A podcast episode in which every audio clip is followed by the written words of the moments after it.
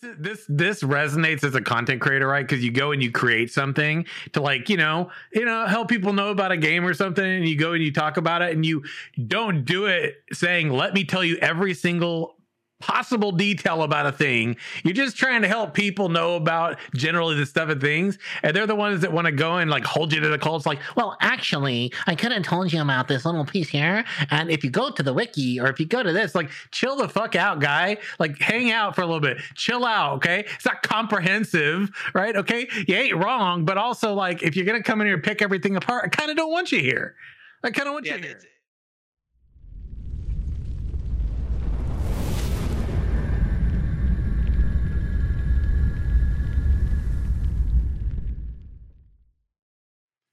Welcome to the party. We are looking for more, your podcast for all things gaming with a focus on MMOs, RPGs, game development, and gaming culture. I'm your host, Phoenix, also known as Samorg, and I'm joined today by our returning party members. So, welcome back, Renfell. Hello, everyone. And new to this show, let's welcome back Daedalus. Hello, everyone. Ah, gentlemen, what a week! So we are we're down a party member today. We do not have uh, Nathan with us. He had some stuff come up. We expect to have him back next week, but you know, as as uh, fate had it, we we brought another fellow podcaster on here with us from the Ashes Pathfinder podcast. One of my co-hosts from over there. It's been a long time coming, but meaning to get him over here anyway. And I just thought to myself, well, what the hell? I'll see if he's free.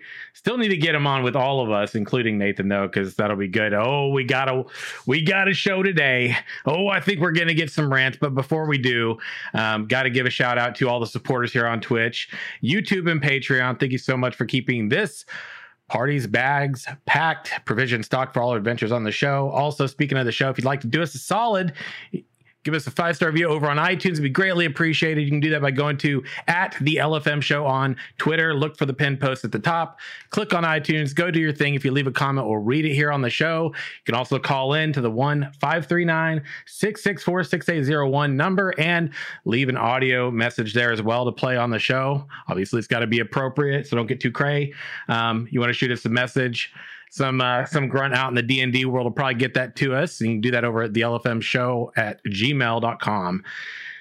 Let's catch up a little bit. Um, I think this is what have you been up to the past week? And actually, before we do that, we got to do the. I haven't done this in a while on this show, but they list for those people that are listening or watching, um, since you may be a new name or face to them. I mean, believe it or not, there are people that watch this one or listen to this one that don't follow Ashes. So why don't you maybe let everybody know a little bit about yourself? Uh, you know what you do in the content creator realm. Um, you know what kind of uh, gamer you are and what you're into and all that.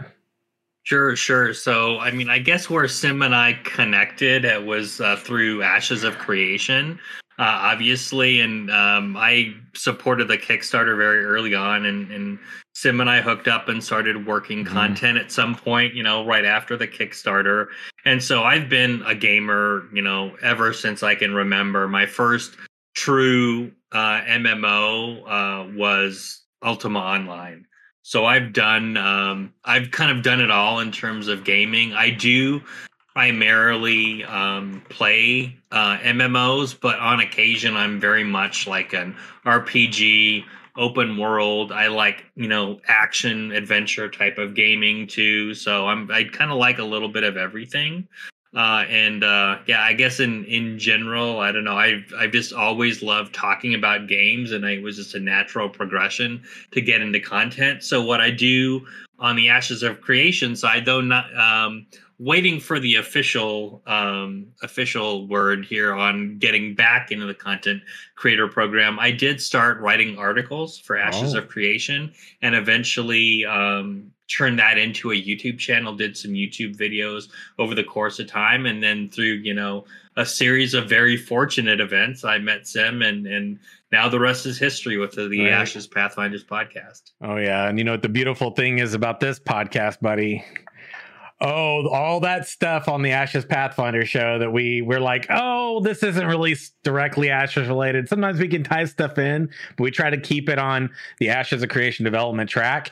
There's so many rants around game development that we have to temper ourselves and not let bleed into that show. That right here is the place where we get to go on about it. So I warned Daedalus ahead of time that sometimes these shows can they, the rants are plentiful here, and sometimes uh, things can sort of uh, well, I think like last week, three hours go by and it feels like the snap of a finger, and you're like, oh shit, I've had these people here three hours. I gotta um maybe let them go live their lives some this week before whatever, right? Um, also, Daedalus, these two guys, which Nathan and Renfeld, they're two of the people I do. Uh, there's Sparrow and chat and Bounty Code. Um, you know, uh, there's Chris and then there's Idrildor. Those are the ones that are on the uh, D&D campaign, um, which is after the Pathfinder show on Sunday. Um, for those of you who are interested in D&D, check us out over there. So we're at the Weave and the Void or Weave and Void on uh, Twitch specifically, just Weave and Void. And uh, I always post those uh, announcements in the Discord though, so you can kind of check it out. Last week was crazy. Nathan's not here to talk about it, but last week was crazy. Like, it was a little crazy. Um, you guys thought you could take man. on a young green dragon, and quickly found that uh, that was not the case. I did not. Although, although I contested I, that. I will admit the the the the we're gonna give the dwarf a potion of flying, have yeah. him go up in the air with a flask of oil, chuck it on the dragon, light it on fire. Uh, that was that right there in my mind is classic. Yeah. That's what makes D and D fun because yeah. you're going you're going beyond dice rolls and rules and you're improvising and making shit up that's truly epic. Yes. And that those are the stories that people will remember 10 years on like remember yes. that first d&d campaign i played we had that crazy dwarf who broke you know he's always bitching about his crowbar you know like that's True. the i had to tie him off to my belt or whatever as balloon dwarf ass up there in the air i was like he dropped his 50 foot rope i was like i got you man went over he wasn't down yet and i was like i'm just gonna tie him off to this like drag him around rocks or whatever. Here, just oh tie gosh. his ass off. He'll float back that's down. That's some outside like, of the box thinking, man. Yeah. But that's that's good. Drop some oil on the dragon. Nathan ran through, had dice rolls all over the place, lit the dragon on fire, ran away. Long and short of it, go check it out. I know uh, Nathan and Renfield had videos up. We have shorts to go up on our our channel, but. um Let's play a little catch up here now. We we hear from Daedalus, uh, Renfell anything newsworthy you want to talk about from your stuff and things in the past week before we dig in? Because I got a special shout out for um, some uh, a pretty a, a, game that is um, or was uh, near and dear to my heart. I guess it's it's a complicated scenario, but why, you first. You first. Yeah. Uh, mine was pretty easy this week. Um, was just lots of D and D. Um, obviously, last Friday, I think we made the announcement that Nathan Napalm was joining us to do character art on the tabletop stuff we're doing mm-hmm. for the Weave and the Void. I made a big post about that on Patreon. It's an open yeah. post. You can check that out. Uh, it was from Sunday. Just published chapter 12 today. Nice. Um, we're moving the gaming community over from EverQuest 2 tonight over to Lord of the Rings Online. So we're having a big guild meeting tonight and live streaming that. Um, and I think that's mostly it because Chris and I are starting to prep for the move in March. So there hasn't been a ton of stuff going on. There's just been that. And I know we're going to talk about it later on today, but I've been going crazy all day today about the Vanity Fair Lord of the Rings thing eh, or new Rings of Power show. We'll talk about that later on the show. Um, and then just lots of community members from the other project um, reaching yeah. out to me after Nathan's video and and just getting me up to speed on things, which has been really interesting. Yeah, so um, I guess I guess first. Oh, and of... binge watching Boba Fett. I forgot about that. Oh, we did that last yeah, night. We got our boost, we got our booster shots yesterday. How'd that go? And we came home and felt like crap. So oh, from like nine okay. until one in the morning, we binge watched Boba Fett. So. Got it, got it. So um, welcome into episode uh, sixty nine. Uh, Return of the Nerd. We're going to nerd out pretty hard today. Um, I got to give a special sh- special shout out to some uh, some people uh, in the in the, the MMORPG space and community that you know they uh, that you know watched the show. I didn't realize they watched it. I mean, not too sure exactly. Um, you know why they haven't decided to hang out with us or anything, but while we're live, uh, but you know, shout out to the developers over at Embers Adrift because um, I know they watch the show based on some DMs and stuff like that. I mean, they're clearly listening. Well, I, I take that back. They, they, they watch. They clearly don't listen because I mean nine nine nine minutes or so of you know suggestions that you don't take. I think will kind of outline the difference between listening and uh, choosing to act upon some suggestions. So, you know, Nathan posted a, a pretty well done video uh, talking about Embers Adrift. So, uh, definitely encourage people to check that out. Um, and, and, then I got one too. I, I feel like you know, it's important to full transparency. Got to make sure that uh, people are in the know of a game coming out so that they don't get blindsided uh, when I believe they're just going to get hit with a surprise truck called shit. It's full shit in it um, in my opinion. Again, I'm just saying that. Um, so yeah, long and short of it is, um, you know, if it stinks, you, you trust your instincts. Um, anyway, I got a video coming out. Uh, I'll wait a little longer before I post it though, um, just to let it marinate a little bit as it's been recently edited, and then I'll get it up there and uh, I'll post it and give you all my take on Embers Adrift, formerly known as Saga Lucimia. Uh, Renfell is the individual who created that IP told you all about how I read the book a long time ago. Um, same game, but not really, but kind of, sort of. Uh, we'll talk about it another time. But anyway, shout out to them for uh, being here. I'm sure they're going to watch this one too. Um, I guess just uh, heads up, it's coming. Um, and aside from that, uh, yeah, I got another announcement I'm actually pretty excited about been waiting a little while. Had to had to wait and kind of let things play out a little bit because I wanted to, you know, I wanted some hard confirmations uh, that my own gut about some other things were right, and uh, kind of some ideas about planning this out a bit. But I, I ran a guild previously, a gaming guild, and it was disbanded. Uh, it was ended, and I've been contemplating how I want to go about, or if I even want to go out doing a guild. Uh, for gaming moving forward, and I decided, yeah, I do. I guess I am. So, Knights of the Phoenix is launching It'll be actually launching later today. I'll post that announcement Discord, but I wanted to announce it here first because it's a it's a gaming community guild. And so if you're a part of this show, you're a part of the Ashes Pathfinder podcast. You know, you like Ashes of Creation, you like game development, you like MMORPGs, RPGs. You know, you enjoy the conversations. You feel like it's kind of like your vibe, your place. Then then I suggest just shoot me a DM on Discord. Uh, you can join discord.gg forward slash Samorg, um, or you can uh, just hit me up on uh, Samorg hashtag 0001 on Discord. It's my it's my username. So hit me up, DM me uh, as of later tonight, and I will be uh yeah I'll be talking to you about bringing you in and what we're doing and what's going on there. Um, yeah, I think that's it for announcements. Um, yeah, pretty awesome. I'm pretty excited about it. Uh, but I am also excited about this EverQuest. And this actually resonates, I think, with Renfell because I think you were even talking about some of this previously. But yeah, it looks like uh, it looks like EverQuest is actually going to be on a 64-bit server soon. It's launching what, like five days? That's February 15th. So days? that's a few days away. I mean, it'll be interesting. At the very least, it's interesting to see that they're continuing to, at the very least, keep the game alive and try to modernize it. Um, I know that when um, Volcanic Imp is saying they changed the date, so I don't know if that if the fifteenth is still the, the same. Mm. I haven't looked into that. Yeah, I haven't seen. I know when they they did it for um when they did it for Lord of the Rings Online, it was the thing where it was like, cool, it's been a long time coming.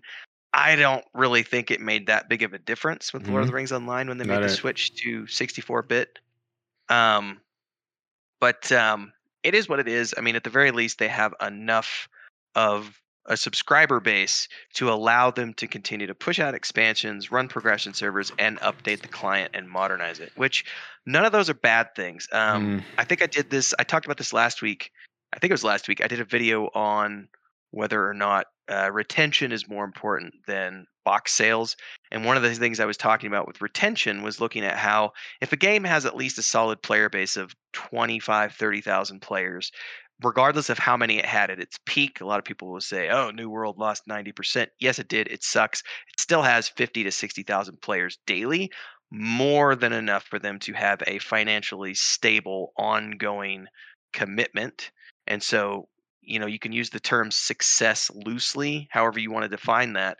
But when you have that many players, at the very least, you're going to be able to keep a game alive for the people who really do like it. And that's where I feel like EverQuest is at because I still go back and play it I I did play every single progression server up until the one that launched last year, which I think was called Thornblade or something. Mm-hmm. And I mm-hmm. think I have finally reached my sort of EverQuest one. I've, I've done it enough. Ooh. Like th- there is there is a part of our gaming community who haven't played it before, and there's some talk about maybe we'll go to a progression server this summer. I won't be doing it for me. I'd be doing it for them, just Got so it. I can, ex, you know, let other people see it for the first time.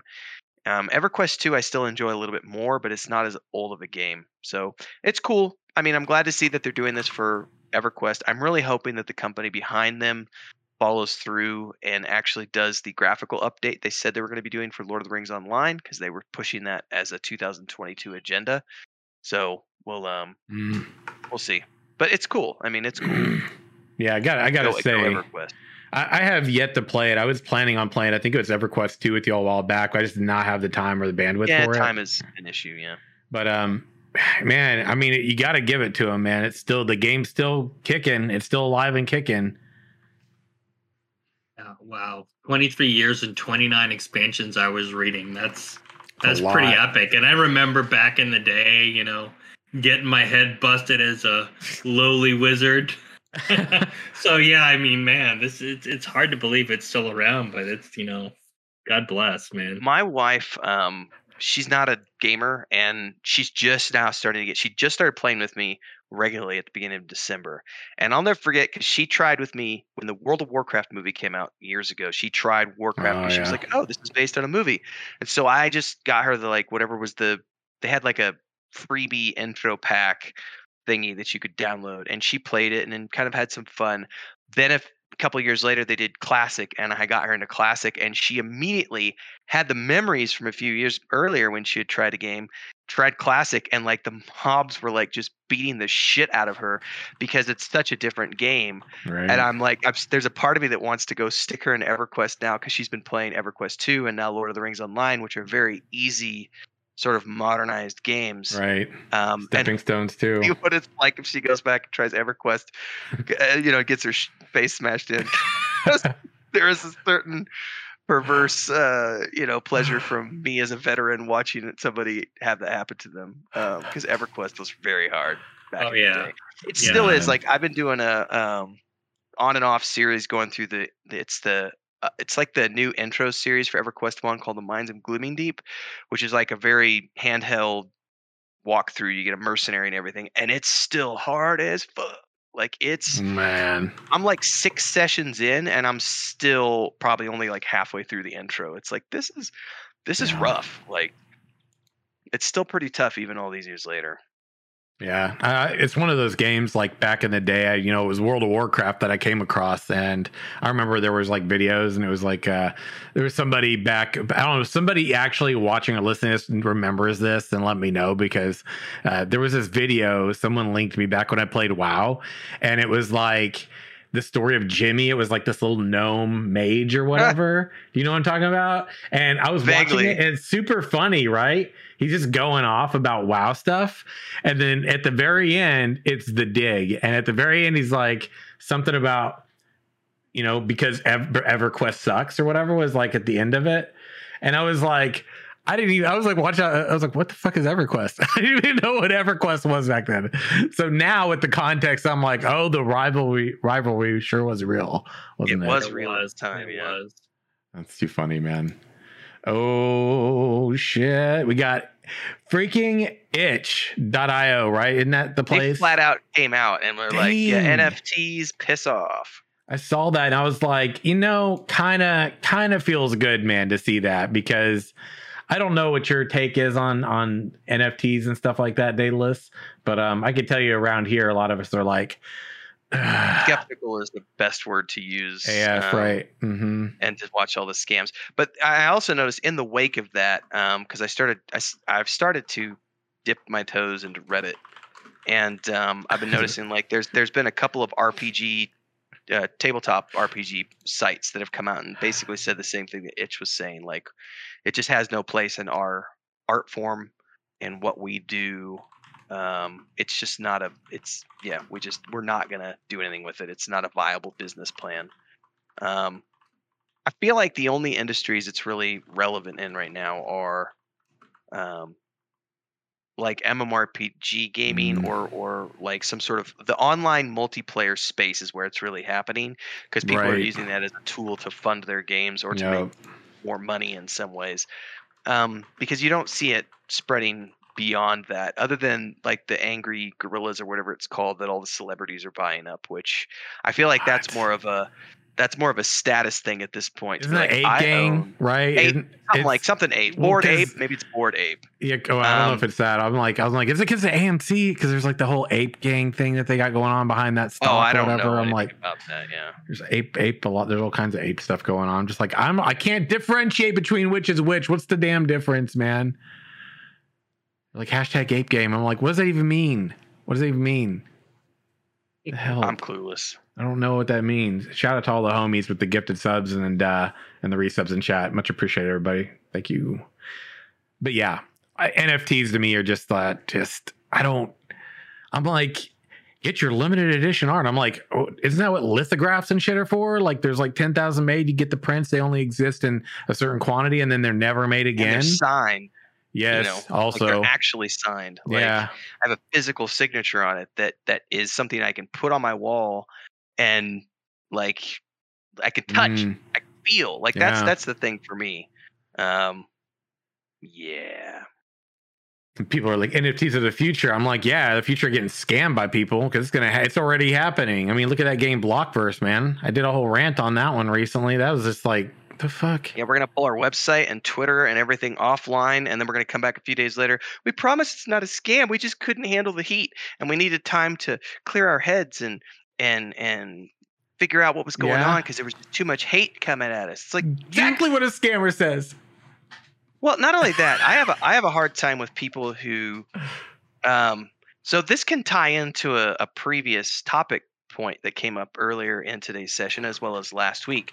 So when people do something in a bubble, right, and they don't ever accept outside criticism for anything, and then they finally release something into the wild, and then they're shocked when they get negative feedback about that thing because they've only had people surrounding them for the past six or eight or nine months um, telling them so amazing because they're the friends right? They're the friends and family who are Mm. like oh it's so cool that you're doing this. You're going to be successful. It's so amazing. They're never going to criticize because they're not there to criticize. They're there to be yes Sure. men.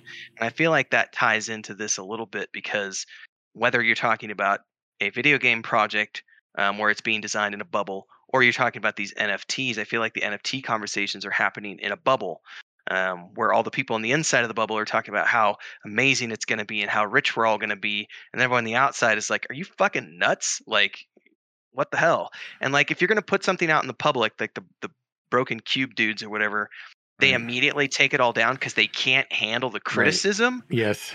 that right there, like if you can't handle being criticized in public, then don't ever try to run a business or do anything Mm, other than be a wage slave for someone. Because the moment you try to be a creative individual in any space, you're going to have people who come and shit all over your work for good or for bad. You're also going to have people who are there to criticize, and this is very important, from a um, critical standpoint that can help you better your product or better what you're doing if you're Yeah. willing to listen. Not everybody's a troll just because they want to, you know, obviously some are trolls, but yeah. um, not everybody like, though. like the people who make fun of my thin eyebrows. You're all fucking trolls. Um, but everybody else, you know, I'll take constructive criticism any day of the week. Yeah, and I, I gotta, and too, it's like saying like there's. I mean, I agree too. I saw the comment in chat from Boshi that art is worth what people want to pay for it, real or digital. True. Totally agree with that. It's completely fair point. But my my discussion, my discussion point specifically is that it's a lot like with Kickstarters, right? There's not enough protection for consumers. Like the legal basis that needs to be there doesn't exist. And i say i say it needs to be there because like someone's got to hold people accountable when they do what we call stealing. Literally theft is a crime here in the in the US right? It's it's a crime to steal from a person right? But the thing is in these spaces that these there aren't laws and protective measures in place for people. And that's that's what i'm actually talking about is that issue right? Because i can get nfts inherently um, as a content creator and as someone who you know might want to promote my brand or my book in the future or any of the stuff and things i ever create as an artist or as a creative person, I could totally understand the way in which an NFT could help to expand upon your digital footprint and in a lot of ways help to spread the word about your brand or product or service or whatever. Totally can understand that. That's actually get it, right? I'm not at a place where it would actually be relevant for me, but even if I was utilizing that, I'd still have the same argument because those protective measures aren't in place like they need to be. And same issue with Kickstarters, right? Kickstarter games, look at this, look at the situation with Chronicles of Elyria right now. We come back to it, it's a case study for a reason. Um, Not even just Kickstarter, but No. pre pre order pre order games Yes. in general. Yeah, Um, absolutely. yeah, I mean, yeah. It's just it's it's rife with really shady shit. Like some of it might be somewhat legitimate, and you just have people who are really ignorant of business doing running the show. But in other cases, it's people who are just blatantly out there trying to push the system as far as it'll go. It's like the guy Mm. we talked about last week, that streamer who went out there and scammed his followers for like five hundred thousand right. dollars worth of crypto That's and what I'm then came on- came on the show later and was like, "Hey, I warned them. Like I told them that it was gonna that I was gonna do this, and they gave me their money anyway. So no, I'm not giving the money back. Like you were dumb enough to give it to me in the first place. I gotta watch out for me and my my people. Like tough luck. Sucks to be you. Like there are people out there who are going to take advantage of that 100%. lack of of You know, um. You just said the word, and I'm blanking on the lack. The lack of um protection, security. protection. Yeah, th- there's a reason the FTC legal exists, and they might be a little heavy-handed sometimes. Not the FTC, the SEC. Um, you know, because Elon Musk is constantly basically like "fuck them," and and I get it to some Right. degree because they will, you know, they do. They are heavy-handed with big corporations. Little guys know, but that's one of the reasons we need oversight. Um, not that I want government control per se, but oversight is a good thing to protect people from those fuckers who will rob you just because they can. Oh man. You know, every time I, I this is just something I'm saying. This doesn't relate specifically to what what we're talking about right here. But every time I've made a video about this is I'm not saying it's a scam game, but every time I've made a video about Camelot Unchained recently, ah, dude, I feel so bad for that community. I feel so bad for this community because I've got people that are just dropping like I'll get messages from people. I had someone literally I'm not kidding when I say this. You all know me. I don't I don't lie regardless of what people out there want to say. I don't. And the truth is is someone literally sent me footage. Shout out to the homie who will remain nameless that sent me a video. They went on a te- testing weekend for Camelot Unchained. Dude, they ran around for 30 minutes. I actually watched it, and I'll, I'll be honest, it was actually enjoyable for a couple reasons. Because as a gamer who didn't back this game, I've been curious. What does it look like? Right?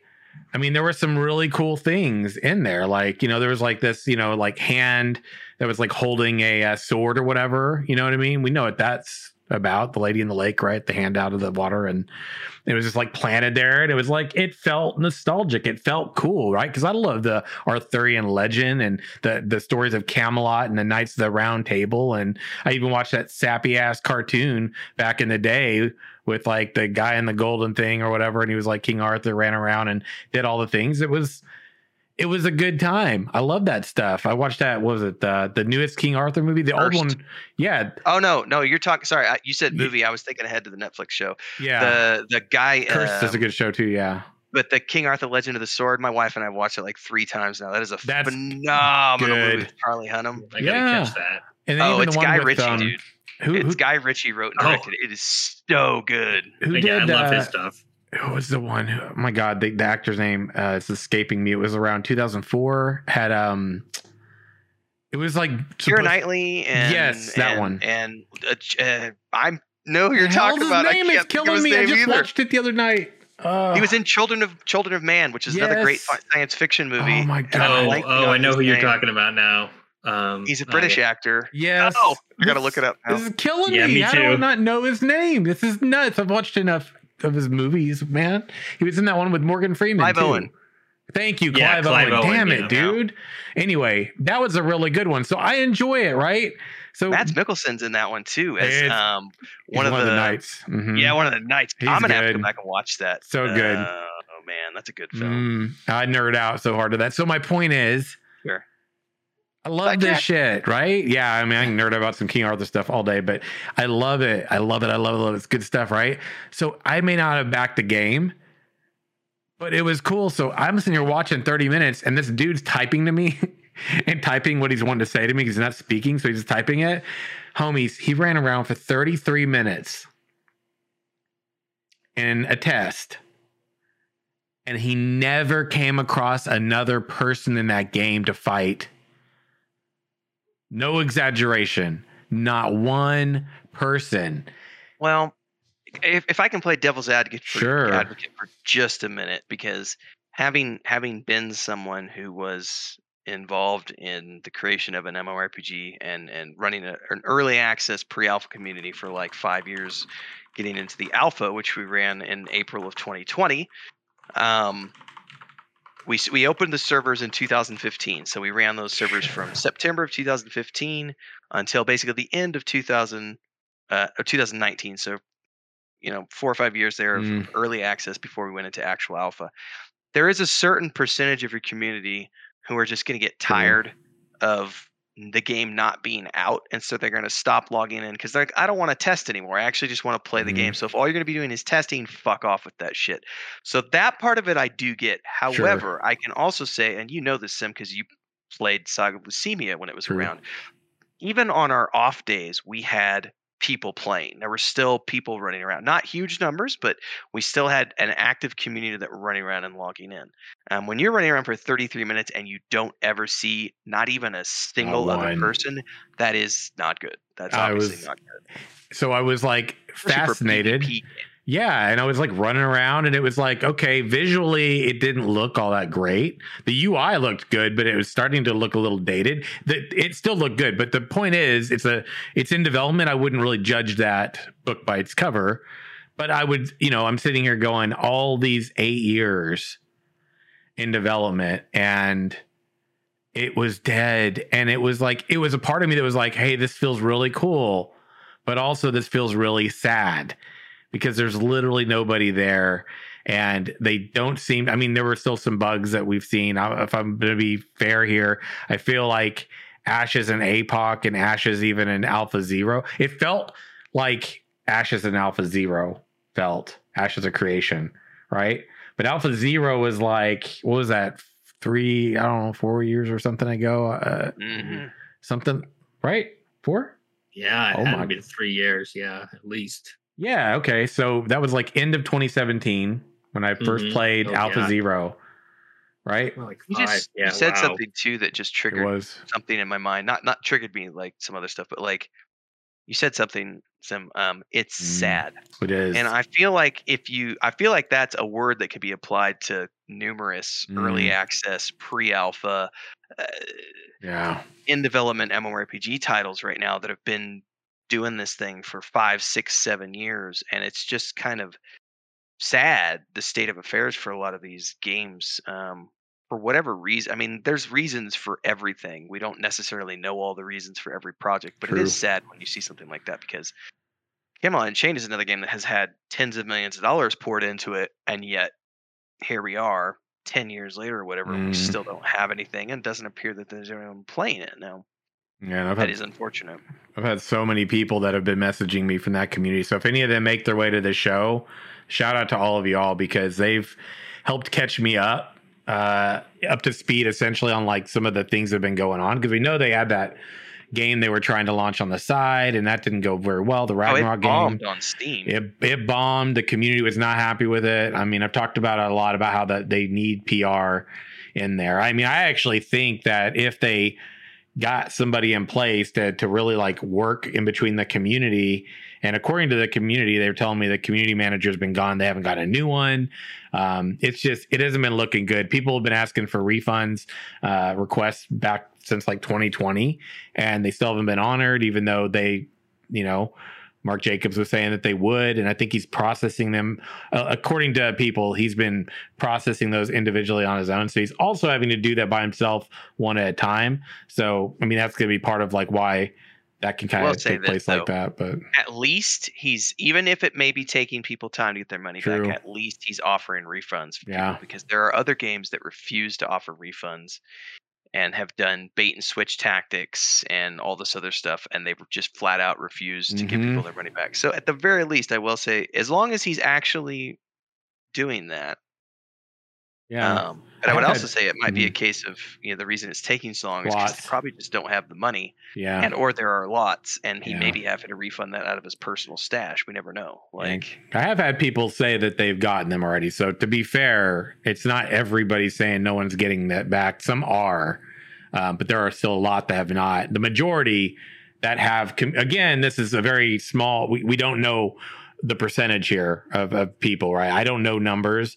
I just know based on the individuals who've reached out to me, which isn't many, and it's also uh, you know what what cutout is that representative of the overall population of people that have made their request and have not gotten back yet. So um, the point is, is that you know the majority of the people who have reached out to me out of those individuals, uh, the ma- yeah, majority has not gotten back uh, any feedback yet. So we're talking a couple years now.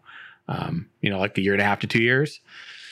So that's a it- little long to get a refund. it like, is. Two So to three I, months I could understand, but yeah, a year and a half, two years, yeah. Yeah. And the and the reason talking about that test that I saw is important is because it confirms what people were leaving comments on for me, which was that tests were dead. There was nobody to fight.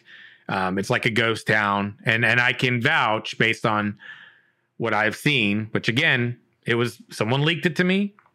They'll remain nameless, but that individual, it, you know, it, it solidified that that is true based on that test. So it's unfortunate. It was very unfortunate because that was one of the games that I was like, I definitely believed they were going to get there, and now I, uh, I really don't know. I don't know, man.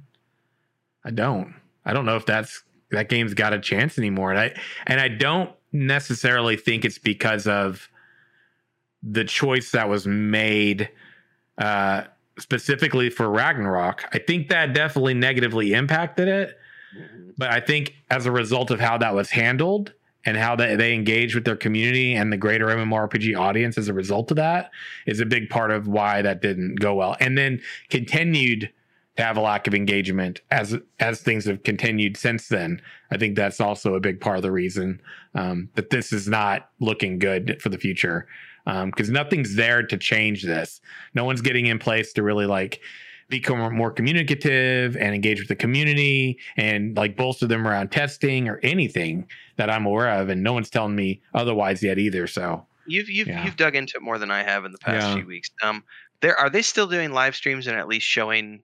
I- think you said last week they are still doing live streams. Yeah. So they're still so kudos to them. At the very least, they are continuing to show that they actually do have something they're working on, which is more than we can say for a lot of other games that have spent nine months or so or more in absolute silence, not showing anything. So they're at the very least putting things out there to receive criticism from from interested parties. mm, Um, but I also Mhm. think this goes back to something we've talked on the show about, which is um, I, I feel like these indie MMOs that people are trying to build with teams of less than 30 people just take so fucking long that the industry moves on without them. Yeah. It's like been 10 years. Like it was hot and cool and everyone was interested in it 10 years ago. But now we've seen, and I said this, I am not an Ashes of Creation supporter because I don't like PvP, mhm. but I do think what they're doing is very interesting. And I, Absolutely. I called this like three, four weeks ago on the show when I said that it kind of sucks too when you've got Ashes of Creation coming out in Unreal and just like bitch slapping them in the face with look at how many It's characters we've got on screen they and kind you've of been dropped trying the to build hammer your own yeah you've been trying to build your Yeah. own engine for 10 years like you know at some point it's uh, it's also got to feel disheartening not only to the team building it but also to the community members to see this other game that's also a massive pvp game Mhm. doing it Yep. instead of spending all this time spinning engine. the wheels to build an engine when they should have just taken something made it work and gotten a product out the door like ugh. there's I- i'm again i'm criticizing without being on the inside but you know i feel like my criticism is constructive in a way because yeah. maybe 10 years ago the only viable option was to build an engine and now they've just they're they're they made that bed and they have to sleep in it because they put so many millions into it they can't just turn around and be like well we're going to port everything over to unreal 5 now wait uh, wait for us to take two years to do that. Like, man. uh, I'm like, dude, you know, and they and Ashes has the the support of Epic Games. I mean, this you you know, the Unreal Engine's been around for a long ass time now. It's been I mean, you're talking about just polishing and refining something that's been like has proven to just kick ass in games. I mean, there's more games than I can even reference right now. I mean, everything from shooters to to RPGs, open world M- RPGs, MMORPGs now. You know, it's just you know, and they've got that support, whereas Camelot just does not. It's it's literally Mark Jacobs and the, his vision and the engine, and he's so focused on it. And I, I don't know that the engine itself is even going to get. You know, it almost feels like if they can just get the engine squared away, then they'll have that. well, I know that's But- what um, Artcraft or whatever their state that game, the company who made Crowfall, that was that was part of their Yeah, whole spiel was we built the engine for Crowfall, and now we're going to use that engine to sell, and we're going to make other products on that engine. But they Mhm. actually were able to pull off that engine true. creation in a short amount of time, whereas CU has been 10, uh, 10 11 years now, and it still isn't out. I also feel like we're so far into it now that looking at how amazing Unreal 5 is, I just don't think that any homebrewed engine is going to cut it I don't know when either. you look yeah, at what you can do with Unreal 5, which is not just for Mhm. games anymore. I mean, the whole Mandalorian show, all the Star Wars Disney Plus shows now, Yeah. Obi-Wan Kenobi, The Mandalorian, Boba Fett, those are all filmed using Unreal on the huge 360 screen that they've got. They don't have to build sets anymore. Like Unreal is just crushing it. yep. And it's kind of like, why would you even Why waste would you even do time. that? Yeah, when Exactly. and it's not like they it's not like when you use unreal i mean it's you've got to make like a million first before they even take a cut and then it's only like 5% Well, eh, obviously that's also that's that's so I'd love to talk briefly Yeah, about that because that's sure. the general thing that they have in place for everyone. But you can negotiate your own deal with them if you have a you know, all you have to do is pitch them Mhm. and if you have a big enough so I'm assuming Ashes of Creation probably have their own deal with them, Oh, which may look something completely different. But for little guys like me, so my brother and I and my wife, you know, working on this little project now that we've got with the Weave in the Void. The Mhm. cool thing about that is like I can go out and publish that game, the point and click component. They only want a cut of the revenue from that game if it crosses the million dollar threshold, and they only take 5%. They don't give a shit about the revenue from the tabletop games, the revenue from the Patreon, the revenue from book exactly sales. They Mhm. only care about the revenue from the video game product itself. So I can create this, like what we're doing, I can create a multimedia world with multiple products that are being sold around this universe. And Unreal doesn't care about any of it. They're like, we just want a cut of that video game property.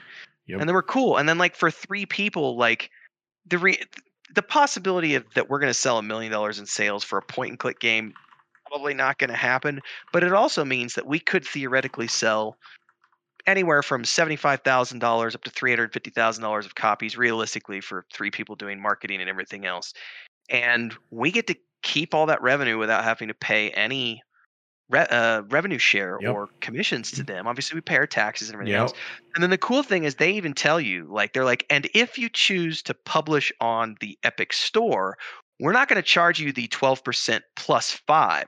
We're just going to consider that 5% part of the 12 that we would already take for someone hosting a Right. game on the Epic Game Store. So if you sell it on your own, you only owe them 5%. Yep. If you sell it through their store, you only owe 12. You don't owe 17. So I feel like Unreal, especially with their Epic um, mega grants and everything else. I mean, a lot of indie people like to go, "Oh, Unity is so amazing." Unity is doing Um, cool things. I worked in Unity for seven years. I'm not going to knock on Unity, but Unreal is like a different level. It's just like, a different, yeah. It's a different, it's a different engine entirely, though. I mean, Yeah, a lot of different, a lot of different uh, pros and cons for both. But I mean, you think about it, you you got to hit like a million before they even cut in. And even then, it's, It's- only five percent. Like That's that's a nothing. drop in the bucket, and you didn't Like- have to do anything. And not to mention, I, I like recently bought this uh, course, right? It's like thirty some hours of like Unreal development course or whatever. Just because, like you know, there's like things I've talked about with you and other Yeah. people about, like select few people. Like there's reasons that it would be beneficial. I've it, and I mean, it's just I'm not gonna say it's it's easy, but it's I feel like it's one of the more user friendly like engines to like especially because there's so much documentation. Yes. Not not just they've got documentation on the Unreal site. Yep. They've also got documentation. You can go to like I, I like Udemy. I've got Yeah. uh. I take courses in Udemy. Same. There's also YouTube tutorials. yep. Like you can find so much. Tons of them. it's just now in the last few years, there's lots of stuff on on the Unity engine, but with Unreal, there's just been there's tons of stuff forever. I love the Unreal University. I think it's really cool what they've done there on their own website to teach you um, and get certifications and everything else. I think that's a cool little program. Yeah, I do too. I just think there's so many things you can do with it, and Blender's pretty bad badass as well. For is this Blender and, and Unreal for me are like the Yeah. they're the ones that just resonate for me if I was ever gonna do something. And yeah, Blender, I of cool mean, things you can do. Maya is definitely more advanced than Blender, but Blender Yeah. has gotten so much better over the years. Yeah, Like I'm not even an artist, and I have learned how to do things in Blender in terms of meshes and stuff. making objects and meshes and, and Yeah. making an actual 3D object Oh, to get into the game. And I'm, I'm not an artist. Like it's not that difficult. It's just time consuming to Mhm. learn how to do all that stuff. Yeah, I got a lot of love for those two. Um, anyway, speaking of uh, games, have you all heard of this one? Um, Into the Echo.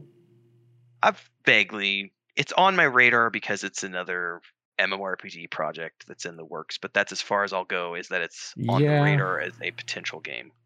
Yeah, I chat about it recently, and I kind of looked into it. It's um, it's interesting. It, it's it's uh, basically relating to like time, like time time travel, sort of like I, don't know exactly what they're going to be doing here, but they're they're definitely they definitely have got some pillars on their side about how um, to them it's important that there's like a toxic free workplace slash gaming community environment. Um, they um, have this like wheel and hub sort of like uh, like uh, philosophy to I think how they're designing their game. Um, it, it looks aesthetically is pretty uh, it's pretty cool from an aesthetic perspective, but it it is an interesting game and it's good to see that there's another one out there. I haven't seen them trying to crowdfund it or anything anything like that. Um, it sounds like they at least at this time have a focus to try to bring some sort of a product or some sort of a presentable product or something to to the people before they really you know even talk about any of that. So it's, it is very curious. I'm cur- curious where they're going to be going. Um, but i gotta you know i gotta give them hammers up. Uh, the ideas are different. The time travel element's not something we really see in mmorpgs specifically. It still seems like it has like a, a magic and fantasy element to it.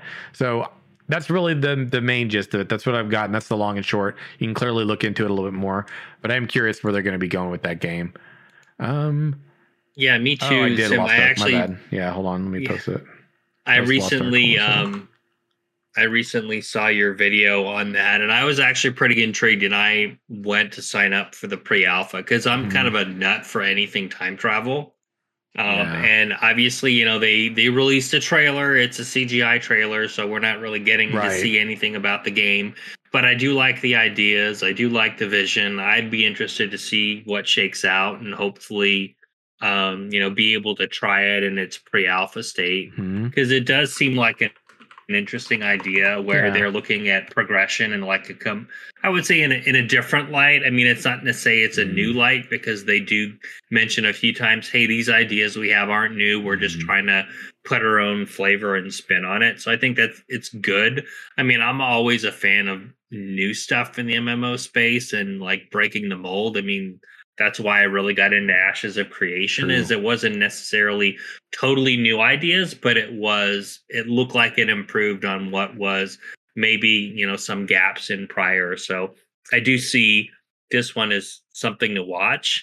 Uh and and I did really kind of enjoy reading a little bit about the philosophy and it did make me think, you know, the tr- traditional MMO definitely is dated there's opportunity to improve upon it and it, it's a gamble right it could be really good it could not pan out but it's interesting that the fact that they're they're going for something that's a new spin and and i do like that and Mhm. i'd be interested to see how that shakes out the one thing that um because I've looked at, I also signed up for the pre-alpha. I was intrigued enough Yeah, to go same. like, hey, I, I wouldn't mind playing this. Check it The out. one thing yeah. I will say that they have going for them, which is not enough to base any sort of hype around a game around, it ha- they have some of the coolest concept art I have seen in a very long time coming out around their project. If you go to their Discord and on Mhm. their social media channels, like they have some really cool concept art. Um, so kudos to the concept artists. Again, that doesn't mean the game's Right. going to be good. It doesn't mean that the game's even going to look like the concept art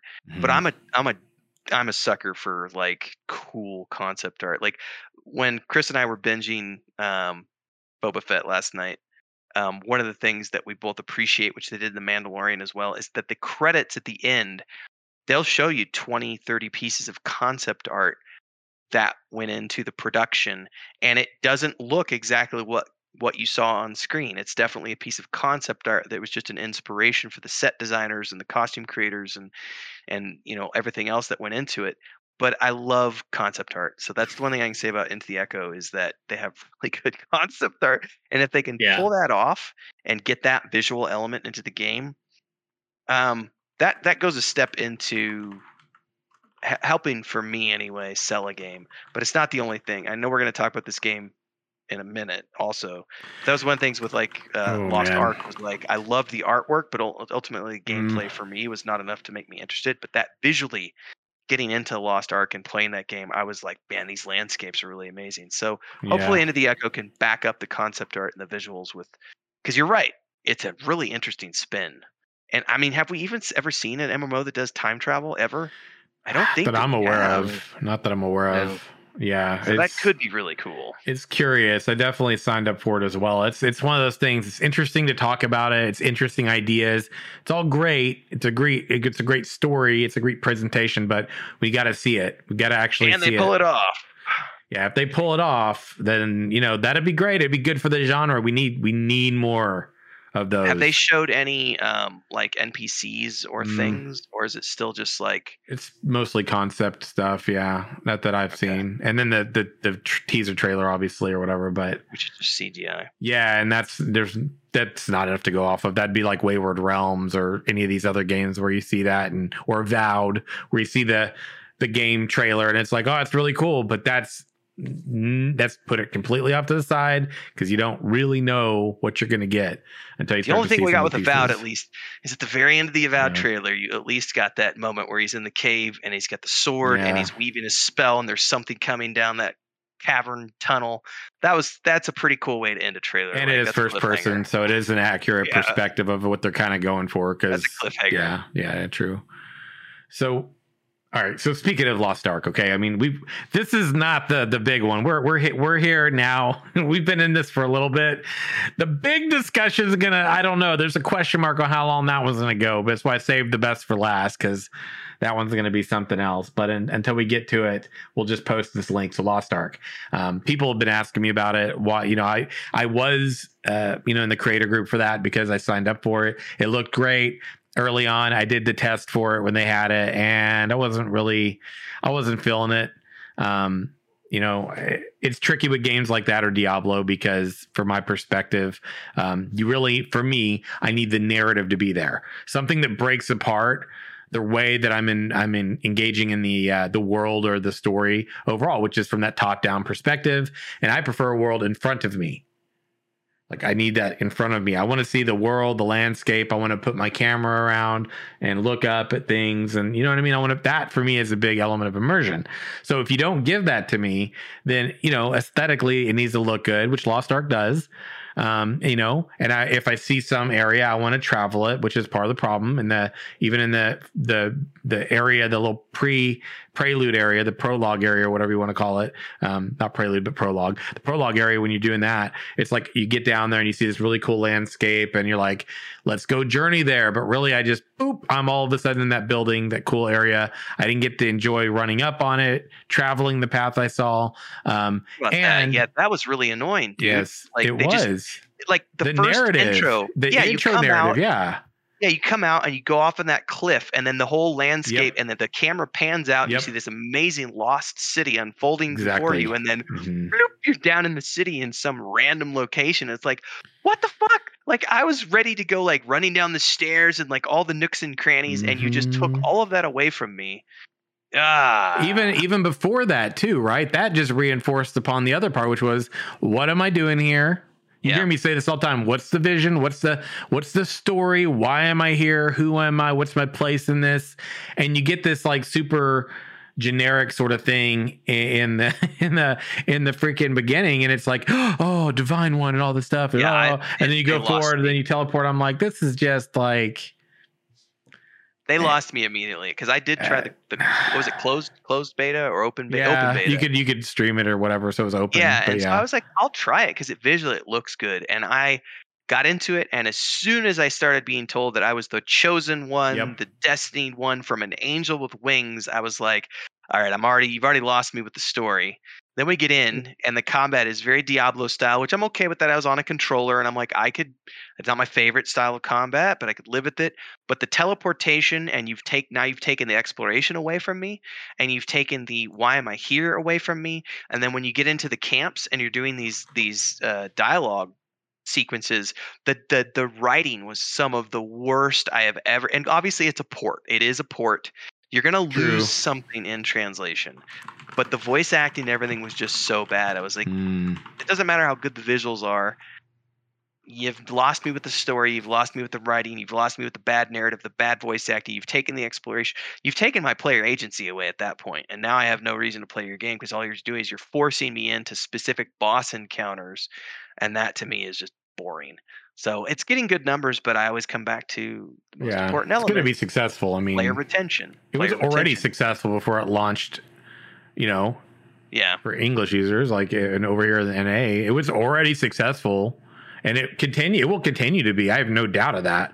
It just isn't for me. And it was like even even if you go oh you're the chosen one and all that like the, even that was disconnected because then when you jump in and you start playing your character i didn't feel like there was any connection to that whole little blurb in the very beginning to when i actually start playing my character or what that even meant or how that connected me to the world with that, those 'cause they people. didn't- They didn't even get mm. to that because once you get beyond the intro, you're just dumped. Now you're exploring for the sake of exploring, Yeah. and you're following that captain dude who's like, "We got to go into these ruins and do this thing because reasons." And wait a second, but I was told that I was here because of I'm the chosen one, and I got to find these arcs. And what? Huh? Like, what yeah, yeah, The yeah. story doesn't even make sense, homie. What's going on here? Question marks all around.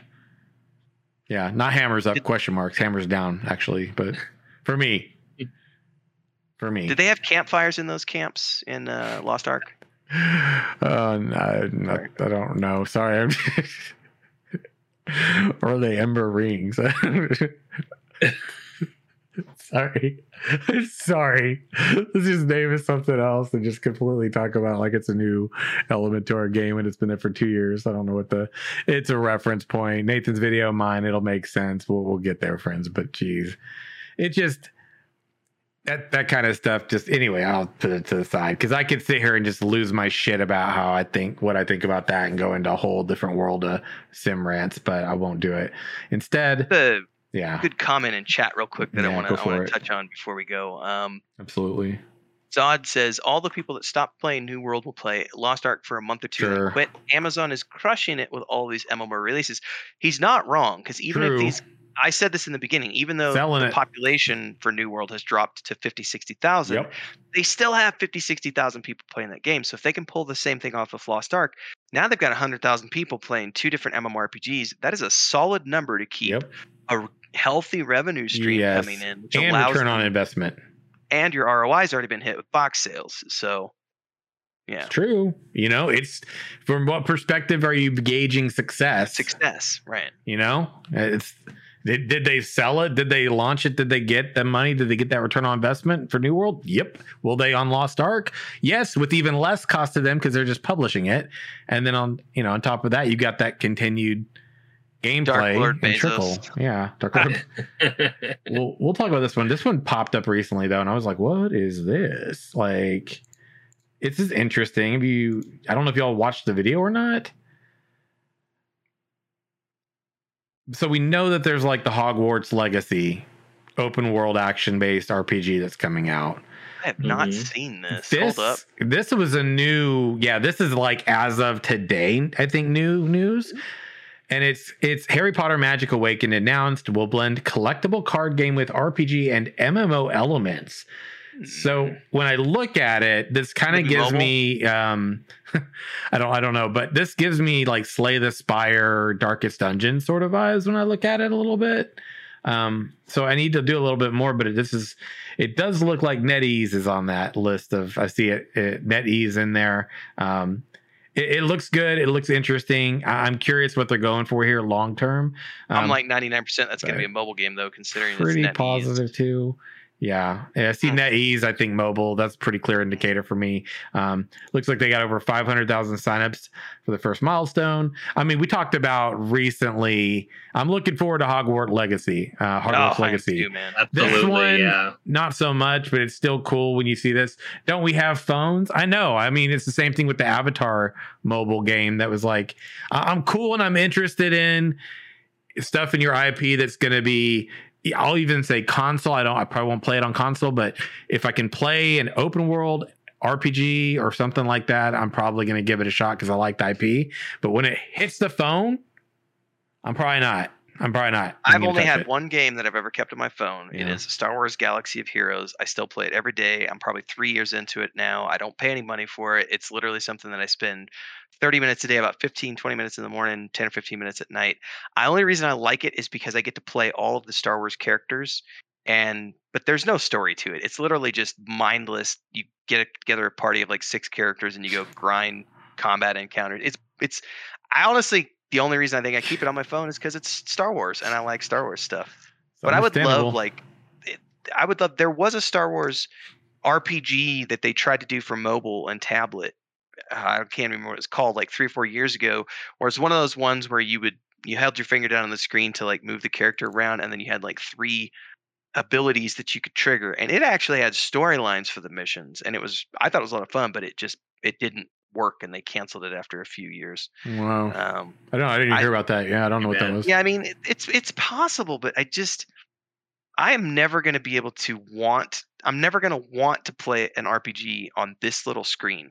I'm going to want to play yeah. an RPG either on my at the comfort of my desk or like I've told you guys before. I love my console. Like I love being able to sprawl on the couch Chill with a 50 yeah. screen TV and just like go crazy for six hours and and be there in my boxers and just be like, you know, and and mm. it's fun, you know. But uh, a phone is not the same thing, unfortunately. Yeah, I feel. Yeah, I totally agree. Switch. Oh, go ahead, Davis. I, I can't get in. I can't get into a game if it's on the phone. I mean, I might like. I've definitely played mobile games before, and I've had fun with them, but it definitely never lasts because I just feel like with you know something that's on a desktop or a console it, there's there's just you know it, it's a bigger platform to do more with it versus the soundbite type of activity you may have in a mobile. that's a good way to describe it. I also yeah. think for me visually, there's something about screen space that makes me immersed in things. And this Same. is weird because yes. I, I have not yet been able to get into VR yet because I don't feel like VR is there yet. Mm-hmm. Um, I, I, feel like we're getting close but I like like that's one of the reasons I love the console experience is because I can have a big screen and I can be in it if that makes sense whereas it's really hard because this only fills up so much of my field of view you know what i mean like there's only so much here whereas if i'm on the monitor you know i'm i'm here you know or if i'm on the tv i'm i'm there for yeah and there is an aspect to that which is mm-hmm. why imax is such a great theater experience or cinema experience i should True. say it's IMAX is so same cool. thing for me. When Avatar mm-hmm. came out, that was the only movie I've seen in 3D where I was actually like, "This is so cool!" Like the 3D was actually really good, and mm-hmm. that was 10 mm-hmm. years ago. Yes. So I'm really looking forward to seeing what the new Avatar's films are going to pull out of their hat for 3D. Mm. Yeah, that that that was one of my most memorable 3D experiences in a. Uh, I got nauseous, man. Like there's that one part when he jumps up in the tree and they're like looking down and it's just like vast yeah. open cliffs and I'm like, I'm gonna shit myself like, like bad. Like I'm gonna hurl. oh man, God, uh, Pat, freaking Avatar is such a good, such a good movie, man. You know, the only game that I played mobile that I still play you know, which I've I haven't as much recently. It's it's also it's it's Gwent, so it's a card game, so it's like it's not the same sort of thing, right? I, I in in RPG or something. If if the world's there, like I want to, I want my face in it, man. I want to feel like I'm looking at this. Panoramic's great. I mean, the day that we get to VR is going to be fantastic, but that's the thing for me, which is also why I like a lot of isometric games and things of that nature don't really really work so great for me. Um, I can still appreciate them, but then I get the break from like in Diablo, for example, right? You get those really badass like cutscenes and cinematics, and you're like, shit. You know what I mean? So having that periodically put in, in into the um, chapters and things like that for me totally totally rocks it. Speaking of an actual uh, Blizzard, right? They have this creating an unannounced game within an established IP. So I, I don't I don't know that I think that this is going to be because we talked recently about how they were doing um, they were doing a uh, survival game or whatever, but it's a completely different journey. So for that, to me, it's not it's not in an established IP. So I think this is something different, and I am very curious what it is because when you think about established IP, I think Diablo. I don't think it would be Diablo. I feel like Diablo's got a they're I feel like they're kind of I almost feel out enough. When is when is Overwatch two coming out? I don't know. Um, because if I had to put money on it, I would say it's for um, the yeah. Overwatch two. Yeah, I, I would. I, I feel like they're trying to come up with narrative for that. Um, Ooh, what if it was a StarCraft MMO or something? That'd be crazy, dude. They actually if did that. What if it's WoW too? I mean, oh my god, dude! If it was, I, I feel, what? I feel like if if either of those two were real, though, they would have a lot more job listings. True story. For, for yeah, people carrying on. True. Um, and, and it may be that they have internally they've moved a bunch of people over and we just don't know about it. Like mm-hmm. so that's it. That's mm. but um it's the WoW Mobile. WoW Mobile. They've they've made it to where you can cross. Which what do you think about this Daedalus? They're doing the cross uh, alliance thing now. I mean, like finally for World of Warcraft. Like what? You took too long. Other people beat you to it. Like one Tamriel got there years ago. You all should have hit capitalized it on this way, way back. Like, I don't know, probably before they started doing the cross realm shit, right? Yeah. I mean, I honestly don't even know what to say. I mean, I got, oh. you know, tremendously burned out from WoW for reasons. And mm-hmm. and I just honestly I feel like I just scroll past any news about it, but I did hear that mm. cross faction bit and and I know a lot of people are like, "Hey, that's cool." I don't think it makes sense, right? It, it just it matters it, at this point. Yeah, the thing is exactly right. I mean, it doesn't matter, but I think you know, for many years, like if you really wanted to create some mm. sort of identity and meaningfulness around PvP, mm-hmm. is cross faction really the way to go? Yeah. And I just always felt like this is just another nail in the coffin in terms of how WoW has homogenized its experience right. over time. It's like they'll just do whatever's popular to in order money. to make more money, right? whereas the first, oh, like, whereas the the like when WoW came out, like I mean, I went from you Let's know go, Daedalus. Ultima Online. I went to Ultima go. Online to EverQuest to you know City of Heroes, right? And then I was like, okay, wow, hey, wow, wow was fun. I had my my fun times in it, right? But now I just feel like it's such a watered down experience, and and what Renfail said earlier in the podcast totally made me think of. It's like, and it, it's it's hard being so young when I was you know, playing WoW like initially and where I am now in my life, I feel like that crazy old man that says, you don't know how it was back in vanilla, right? But it's exactly that experience. Let it out, bro. Now it's like it's so there's shit that's so easy. I just remember grinding for days on things that have no flipping meaning now and it's like why do you do that and this is this is not just wow right because yes. wow isn't just to blame there's a lot of developers that are like oh we got to make this shit easier or we got to make it you know a lot more uh, mainstream so we can make more money as opposed to having a vision walking the line getting feedback maybe improving the game slightly, but not you know not fucking your core, yes. right? yeah. So that this is like this is why I think I left and came back and left and came Yep. back wow so many times over the years because they had one nugget that got me interested again True. and then- and then they turn around and screwed me over right Again. and I was like F this stuff. I'm I'm just waiting until the next expansion just to reset and see what happens. Yep. But you know, now I've gotten to a point where I don't know that I'll ever be back. There's no ex- My, there's no uh, next expansion for me. I, I passed that. Legion was it. I was like, Yeah. never again until you listen, until you listen to us.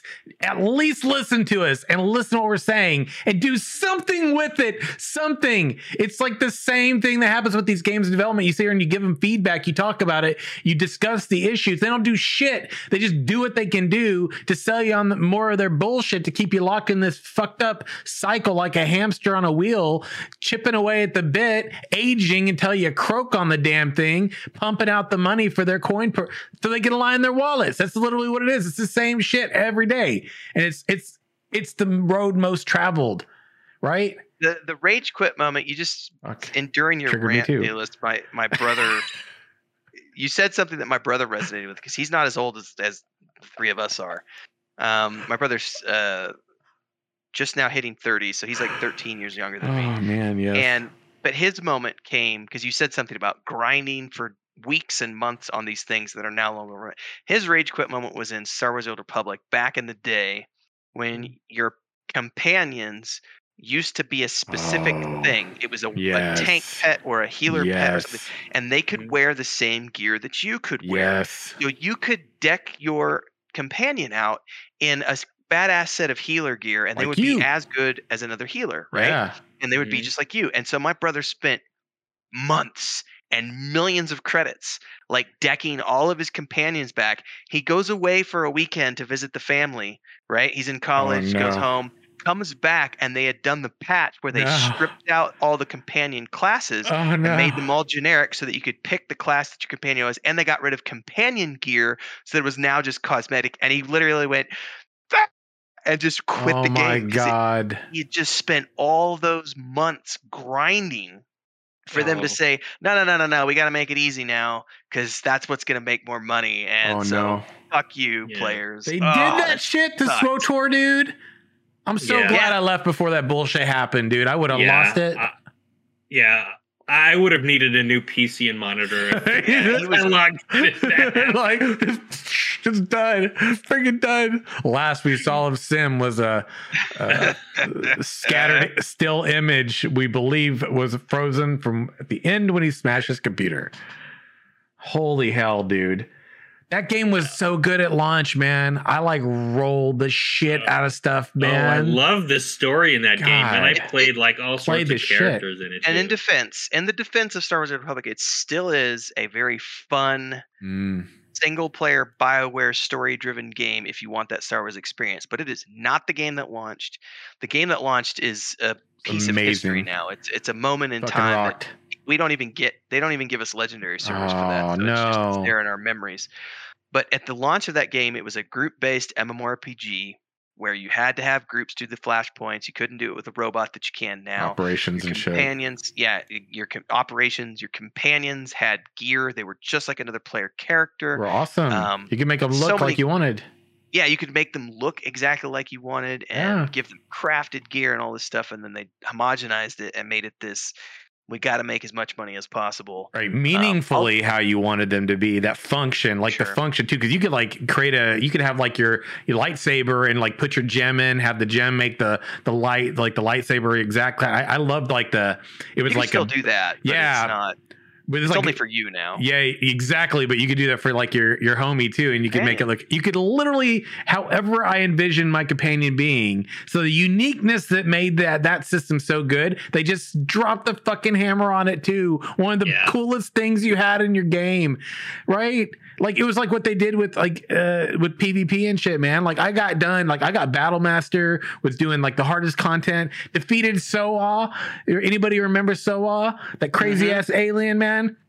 My my guild freaking finished that on the hardest mode ahead of most guilds before they patched it when you literally had the invisible orbs flying around and the platforms on the way down that wouldn't be there and it was roll of the dice you were literally fighting this guy with crazy difficulty and rng on whether or not shit was going to show up for you or not and when we finally, after beating our heads into the wall enough times, week after week after week after week, achieve this, they fixed it. And then they dropped the Ragul patch on us that sucked. And we have shit to do. I was sitting there with the battle master, I defeated all the hardest shit, and they gave me this dungeon and then a run around. I was like, oh no. Why does this feel like the beginning of the end? And then server merges started happening, and I was like, oh fuck, because it is. Oh no. oh, but it was such a good time while it lasted, dude. Oh, I loved it. Such a good. Out of I've have not played a lot of Star Wars games, but that one out of games period, regardless of it being an MMO, was just one of my favorite game experiences I've had until that shit happened. And, and, my brother and I go back to it every year and play for a few months. Um, it's still a lot of fun, but it's not. We don't. We don't even look back anymore. It's more like, hey, do you want to have some Star Wars fun for the next few months? Yeah, we've done Lord of the Rings. We've done because we have our games that we rotate through every Mm, year. Yeah. And Lotro and Star Wars: The Republic are the two the two games that my brother and I have played every year together since they both launched. We go back each year for about three months, and we usually pick up a block of a subscription for three months and then just play. And it's fun, but it's not it's not what it was at launch at all, unfortunately. Well, we got some rants in here tonight, didn't we, homies? God, it was felt good. It feels a little bit like therapy, doesn't it? You're just getting it out. You're It like, does. all bullshit we put up with, right? And they take something beautiful. They take something that's working. It, the worst thing is when they get it right and you feel like it's in a good space instead of just leaving it the fuck alone. They got to keep fucking with it. Like when they Fucking get their tinkering with it. Yeah, it's like for sure. leave it alone. ESO had a point where it was there too, and I was like, leave it alone. Don't fuck with it anymore. Leave it right there. Right. And, and, Yeah, I think and- it's and, and who knows World of if it's- Warcraft too. it's Like creative directors or whatever. But I think a big problem is when you when you lack the vision and you're just flying by the seat of your pants. then Mm, you have true. a situation where you've got programmers who are just doing whatever they want willy nilly, and things are changing every single week. And it's like you can't do that. It's like no man.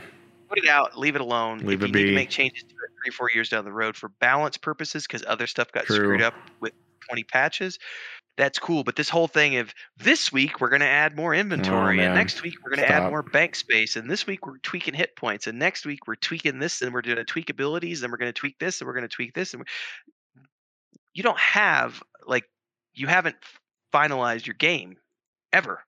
Like you're constantly changing. Mm, true. things.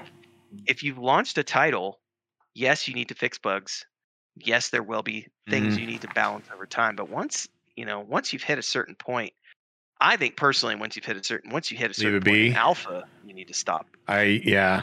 Which was one thing I respect about what what the team with Ashes is doing is they they care more about making sure that that foundation for the game functions well because they recognize and they have the wisdom to understand as keeping in mind right this is not AAA studio. They have the enough wisdom there to know that that foundation has got to be solid because if we go and they literally I'm paraphrasing they're they said the same thing I've said for years about games that are effing up in my opinion right is if the foundation's cracked it's harder to build upon that in time and they recognize this and so it's like it it was it was a really gratifying experience to like hear that being said by the developers when it's something you complain about with MMORPGs in general for so many years and it's like if you just if you just get that right and then leave it alone you can build on it because it'll work because that's reliable you don't have to worry about it failing you which you know what's what's the issue in the Elder Scrolls Online? It's the server, like it's the server function, right? Because the the it can't carry a lot of people, and they they did push it out before they really refined that. And now it's been the plague for that game for so many years which is unfortunate because i think a lot of things that have been implemented that are buggy and a hot mess would actually function well if this thing had been resolved from the beginning but it got pushed out too quick. You know you see uh, new world right? Like they could have gave it more time. They could have gave it more time polished it off. And i think they just done that given it more testing it probably would have launched in a better state. And i think that the, you wouldn't have 90% of the people that would have dropped by now. I think you might have, you're going to have people drop. It's the nature of the thing. But I think you still would have had more people for the long haul there with you. So it's, it's unfortunate because it's, again, it's like the same routine. It's the same cycle. It's the same problem. It's the same uh, story manifesting itself from one IP to the next, or one one game to the next, and it's just a damn shame. Boy, I think we pre-gamed ourselves. Are we ready for the real good stuff? I'm gonna bio actually, before we get into the good stuff. So I'm gonna let Daedalus go. Yeah. Okay. I just one more point on what you were sure, talking about, Sam. It. I think part of it is is definitely like even with New World, like it was the vision again getting changed to maximize profits. I think was was a huge like issue. Yeah. I think the lack of you know the lack of quality control before the MMO came out as well. I mean, again, I I honestly even considered an MMO light. But the other thing that I think is a is a, a major thorn in a lot of MMOs sides now is just flawed design philosophy. Mm. And that's one thing that I would say, you know, we talked about, you know, things changing constantly in MMOs and it's it's fundamental changes. I mean, there's definitely balancing that's involved and other things. But to me, you know, I could easily replace the name World of Warcraft with borrowed power bullshit because that's how every expansion has done. It's saying, okay, you're really powerful and you like spend your entire expansion grinding up something. Oh, and then by go. the end of it, it's useless. Right. Yeah. That to me, mm-hmm. and and as much as I enjoyed the experience kind of getting there, it was such a feels bad moment when the new yeah. expansion hit and you i mean i'm not trivial. Ex- Fuck, exactly. Yes. i'm not expecting to be super powerful in the new stuff but ramp up the difficulty on what i'm fighting so that whatever i've got you know i can get something and work towards something more and progress in some form or another. But don't just give me something only to take it away. I mean the biggest example of this what the the biggest highs and lows for me in the entire WoW continuum that I played was Legion. Legion was like I had spent like I was yes. a, a Uther Lightbringer nerd from day one. Yeah. And then they gave me they gave me that sword. Right. Artifact weapon. Yeah, exactly. They gave me that artifact weapon. And I was like, this this is I finally come into my own as a paladin. I finally can wield wield this sword. Oh shit. And then by the end of it, it was like, eh, okay just a stat stick at the end of the expansion. I'm like, really? Stat stick. Oh my. Yeah. Yeah, and it's like even even the progression, even the progression that you had, where you like plugged in points and you got different abilities, yes. and you plugged in, yep. I can't remember artifacts or uh-huh. something into it. Yep. All that ended up being after the expansion was, oh, this adds plus two to item level. Really? Like if I wanted to go back and just experience that as a fresh player, mm, yeah, it would feel like this is horrible. It didn't give me any of the experience like True. to that I got like when I first wielded Ashbringer and I built it out and I had all these different like abilities. And and I I'm hoping, right? I'm hoping Truth. this cautionary tale that, you know, I'm not I'm feeling that Intrepid is wanting to like break this mold very specifically. I just hope that it's not just Intrepid that's going down that path, but every mm, other MMO that true. says we're not I've, going to create a universe that we're just going to fuck over each expansion. And I, I, well, Nathan's not here to defend it, but I'll I'll say this because uh, in in Nathan's spirit, I know that Pantheon, I agree. the team working on Pantheon, are are they uh, I'm going to say this because I'm an outsider who has been on the inside of that team before, but I haven't been for a long time. Um, they appear to be doing a good job of, you know, following in the spirit of what Brad McQuaid set right. out to do. Mm-hmm. And I would like to point out that, and, and Nathan would say this if he was here, which is why I feel like I could speak for Nathan um, on this particular note. They don't have a launch date. They won't talk about a launch date.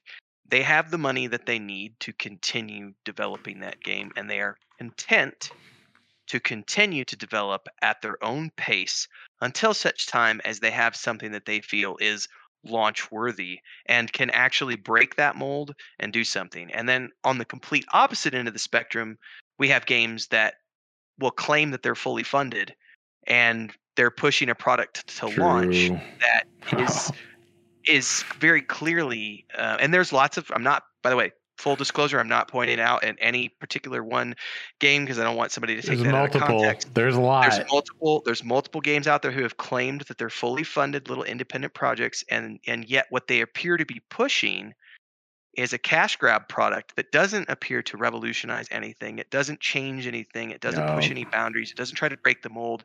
It just looks like mm-hmm. they're trying to make as much money in a quickest amount of time possible with a cash shop or a, a box sales or subscription fee or whatever. Oh, so I really shit. like that's why I had to jump in about the Pantheon thing because I feel like yeah. Intrepid's doing that for the PvP space, and Pantheon is doing that I think for the PvE space. Both of those games are MMORPGs, but they're coming at it from a different angle. Mm-hmm. Hopefully, I did that in a good way, Nathan. Yeah, I agree with that too. I mean, there just aren't, in the grand scheme of things, very many that are actually trying to. They're not trying to reinvent the wheel. They're just trying to bring it back, from my perspective, to a place that's just a little bit more honest about like what we're doing here, why we're doing this. Like, and you know, both of those games specifically, and there again aren't many that have this focus.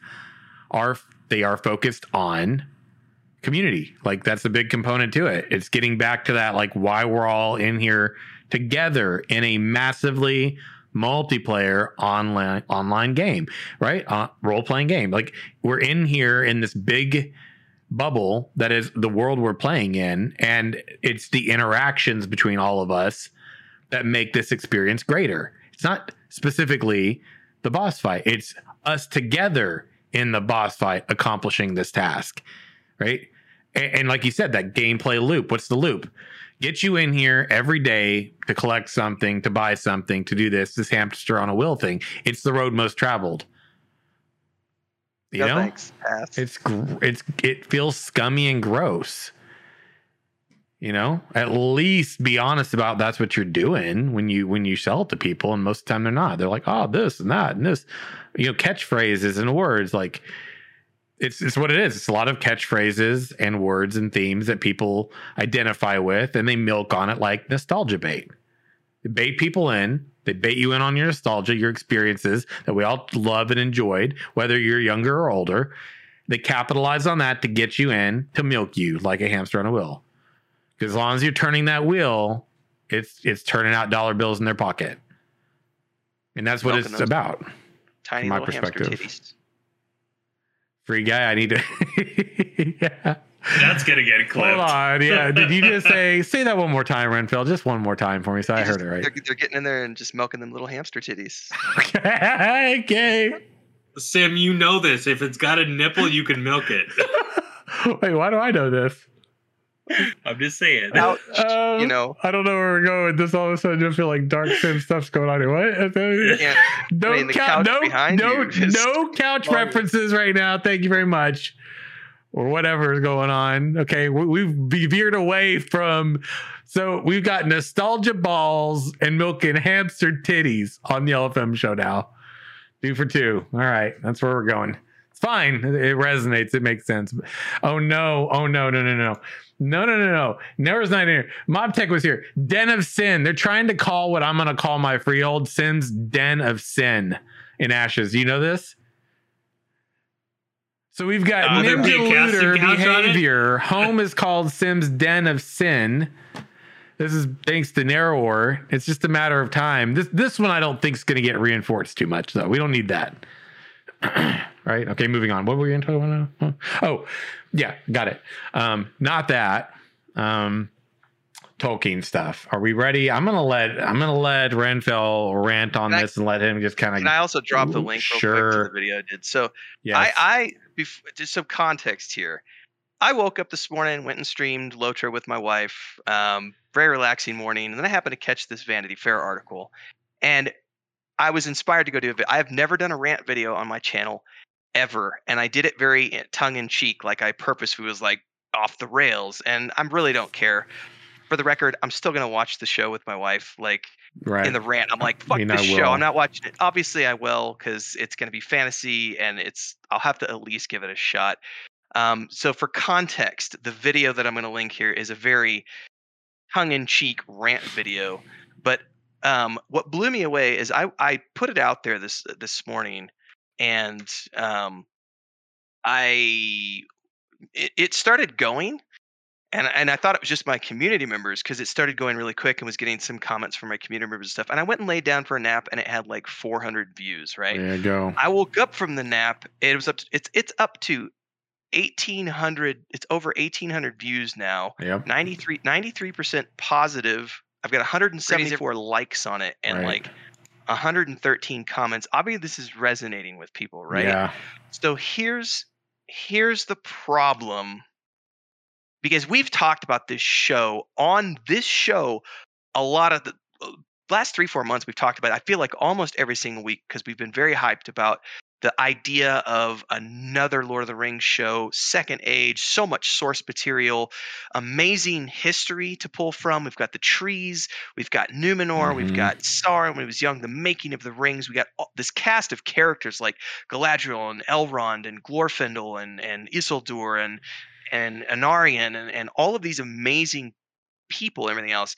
Vanity Fair drops this reveal today of the upcoming show the Ring of Power. Um, and I am just like, my mind is blown. The one thing that really got me was the quote that they have where they literally, the showrunners said, the foremost thing in our mind was, can we come up with the novel Tolkien never wrote? And I just was like, what the fuck are you talking about? He literally wrote the appendices. We have the Silmarillion. His son went out and did all the tales of Middle Earth, and and all we have dozens of books about the source material for the Second mm, Age. Oh yeah. And you have the balls to say, you know, we need to write the book that Tolkien wrote. So then I go oh, reading through the no. article, and I'm like, and I'm like, oh wait a second. They've just they've taken thousands of years of history and condensed it into a single era, which is the same thing they tried to do with Wheel of Time. I didn't think it panned out very well, but that's another subject for another time. But that that part of it's going on. But here's what really pissed me off they have just invented a whole new cast of characters for this show. We have a human who gets shown on a raft with Galadriel in the middle of a sea. Like, who the fuck is Halbrand? That's not the worst of it. We have, we clearly know that that dwarves in Lord of the Rings have, uh, dwarven women in particular have beards. They're talked right. about in the books. They're talked about in the movies. We see a picture of this pristine colored woman, black. Can I say? Black woman. I don't know what's politically correct to say. Um, the actress who is playing a dwarven princess who is created for this show, smooth faced, no beard, very beautiful woman, uh, beautiful actress. Um, not a Tolkien dwarf woman. Um, and then we have this is the worst one for me. This is the one that really crossed the line for me, which is we now have an invented, he's completely invented. We have a Sylvan wood elf who has a forbidden relationship with a human single mother who has a child. And I'm like, this is the part that triggered me the most because what is already, that about? here's what pisses me off because the reason in the books, in the Lord of the Rings books, and in the films, they did a very good job of showing how important the relationship with between Aragorn and Arwen was because it had only ever happened one time before with Baron and Luthien. Beren the Baron and yeah. Luthien, the, the Leia, the I mean, they become these immortals in the stars, living forever in their love. The only couple really to ever. And here we have this throwaway couple that's created just for the Amazon show, uh, Sylvan Wood Elf, who has a forbidden relationship with a human woman who's a single mother with a child. And I'm like, I just I'm done. Like I now have very little interest in the show because I know that it's not going to be an actual true adaptation. It's not going to be like the Peter Jackson films where they mm. tried to stay true to the source material. It is literally read through all the commentary. These guys literally say we're going to write the novel that Tolkien. Oh, I don't know why they said create, that. That's and cringy. We're going to create the literal quote is like we're going to because we're going to do that and create a oh, mega no. epic event that could only happen in the times that we live in. So they it have is. no interest in the Tolkien spirit. What they have an interest in is we bought this IP for $200 million we're going to milk this for all we can because we need a billion dollar franchise. So now we're going to create this entire new cast of characters. We're going to create an entirely new version of events for the Ring of Power. Oh, no. And we're going to release this to try to create this show that's going to be the woke version of because everybody knows Sauron didn't have enough colored people in his books, and Sauron didn't have enough women characters. Er, not Sauron, sorry, Tolkien. Tolkien didn't have enough female characters. Tolkien didn't have any brown people. Tolkien didn't have any Asians. Tolkien didn't have any homosexuals. I'm all for diversity and inclusion and everything else, but not when you're sacrificing. And this is when I, I actually say this in the video. I thought that I wasn't a book purist because I tried really hard and I did enjoy some aspects of the Wheel of Time show, and I really had to struggle to separate myself from the books that I know and love and the show that they presented. Um, and I enjoyed it because I watched it with my wife, who has never read the books. Now, here's the kicker for me: Chris has never read the the Lord of the Rings books, so I have no doubt that she will watch this show and get enjoyment out of it in a way that I just can't because mm. I know the source material, and I'm sitting here going, "You didn't need to create a whole cast of new characters when you already had literally there are dozens of books hundreds of characters already written and created that are amazing characters to pull from and yet now you're just recreating. I would highly recommend the vanity fair piece is a really long read yeah i'm um, reading through it. not, we're talking about it? it's not a quickie but the, this is the thing though okay like uh, you know put put you know race in our world completely off to the side okay that's because they're elves. He does he also doesn't deny that there are similar features there either and you can't convey that effectively through writing. How he has imagined them in his mind and how he describes them. Okay. The beautiful thing about writing is that when you write something, right, you give someone enough to imagine. E- even Tolkien, as as well uh, as he elaborates on the environment and descriptions, can't perfectly describe every character to you. No, and and this is one of my favorites that imagination forgotten. Um, the elves in Lord of the Rings and in Tolkien's writings are never described yeah. as having long ears. In fact, the children are described as if you see a human child and an elf child together, you can't actually tell them apart. So the long ears are things that we attributed to them because of other franchises and other things. But so there's just the description and the imagination that went that goes into reading mm. these books and, and coming up with your own version of things is also very important. But I just, you know, I'm not nearly as upset as that video makes me out to be. That was a very tongue in cheek thing. Mm. again, I will watch the show when it comes out, but I now have zero like I have zero hype about it now. I have zero expectations because mm, I know now that they're doing what they did with Wheel of Time, which is they are basically just making up this whole brand new th- like they're literally the can we come up with the novel Tolkien never wrote? That's what they're doing. They're reinterpreting. I don't like that they did that. I don't like that they did that because I feel like that's. i am going to tell you from my perspective. This seems like a, a pretty big slap in the face. It's like saying because you couldn't imagine this, to fit the world we're in, we're gonna we're gonna imagine and create it for you because you didn't or you didn't do it. It's like, isn't that imply a lot of assu- isn't that a lot of assumption there? Yes. Isn't that a lot of assumption when you're talking about something?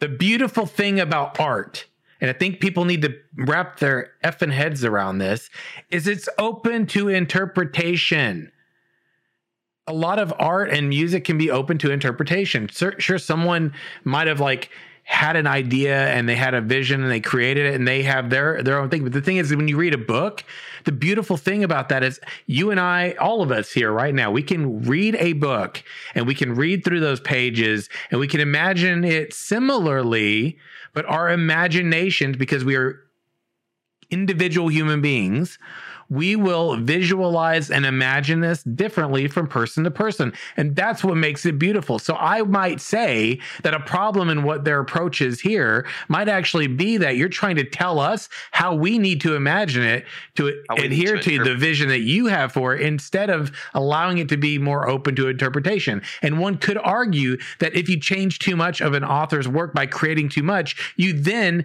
deviate away from the author's original vision vision and therefore try to tell us how we are supposed to imagine it instead of allowing us imagine it for ourselves. I understand that there's a certain amount of uh, import, you know, a certain amount of things you have to do to adapt something, a book to a film or a show or whatever. But the problem is, is that um, sure, Peter Jackson had the same issue, okay, with the characters he had to create in Lord of the Rings because the studios put pressure on him to ensure that there was uh, a love story there that existed. So we didn't get Gal uh, Glorfindel there. We didn't get him in the the first one. You know, when it, when you see the horses in the water and all that stuff. Like I can understand it, uh, that sometimes you need to add characters, you need to add certain things because you kind of are at the mercy of the the big dogs, the ones that are telling you what you can and you can't do. And if you don't adhere somewhat to that, then you're kind of stuck with it. Here's the problem Amazon's the big dog. They have the freedom to make it as authentically uh, aligned with the the creator's vision as possible and are choosing not to do it. And that is what I think is effed up about the situation because you could do it, but instead you're going to tell us how it's supposed to be. Just like a damn, just like yeah, a, a, a conglomerate would do, right? Like, Mm-hmm. Like instead of, in, you know, you have the opportunity to do right by the community and the readers, and instead you're going to do this. Like, I can get behind. Like, and I'm just going to put this. I'm going to, um, I'm going to actually say, as a sidebar to this, that I could potentially be on board. I'm going to advocate for the other potential side here. I'm going to also say that I can I can advocate for creating characters that don't exist in some of these stories because these works like the untold tales right like Beren Luthien like the children of Hunir or uh, yeah. Hurin, thank you. I effed that. I knew the second I said that I effed it up, but it's all good. Silmarillion, right? Like so, some of these things, those books that exist, Christopher Tolkien helped to tell those stories because they weren't specifically written by his father. So some of them are written in a way to just give you the information. Okay, so but the thing is, is that it's the source material's there okay you can still adapt things and and do it according to how it is told and laid out before you right? There's still tons of ways to go about doing that. So i can get behind and i can advocate for creating characters if they're navigating through and they're sort of like witnessing all these things happening and sort of like floating by because that could work. That could totally work in the books. Theoretically, what they did with the Lotro video game, you literally have a world exactly, dude, that was yeah. created. Yes. The characters you are playing are literally just witnessing the events of the Fellowship of the Ring, as opposed to actually Absolutely. participating in it. So exactly, could, you're wrong in that it could work. Um, uh, the only one that really bothered me was the, the I see no reason to create an elf with a female and call it this forbidden relationship when that it's was not forbidden in the universe.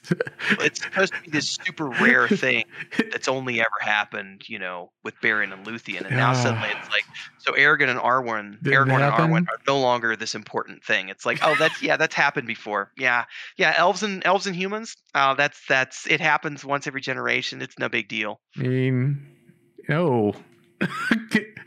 and even if it does, you don't know that it doesn't either because it's not completely. If you take the time, one of my favorite, and this is going to offend some people, so so full disclosure, this this might be offensive to some people, but on my YouTube video, someone had made a comment about. So th- does this mean that Elrond is going to be a top or a bottom? Is what they asked for this upcoming show, and I just that was the level of of ridicule that people now have oh, for no, what's dude. coming out is like mm-hmm. like just when I saw that I was like, no, you did not just write that on my YouTube. I mean, it's funny, but it's wrong. It's so yeah. It's not, so you gotta be cool, but it's funny. I mean, you can uh, take you can take like you know race and things like that completely out of it. You can even take woke culture out of it and look at it specifically from the context of what is their source material wise. And and my biggest issue is aren't you kind of implying some stuff about a guy who's not even here to defend it? That's kind of fucked up. He's dead, you know, and it's like I feel like that's the same thing that happened with Wheel of Time because Jordan's been dead for a decade now or more. Um, you look at um, and my brother and I were having this conversation this morning because you know Lucas is in the same situation even though he's still alive because mm. he sold off the IP and he has no say in what they do with his original creations anymore.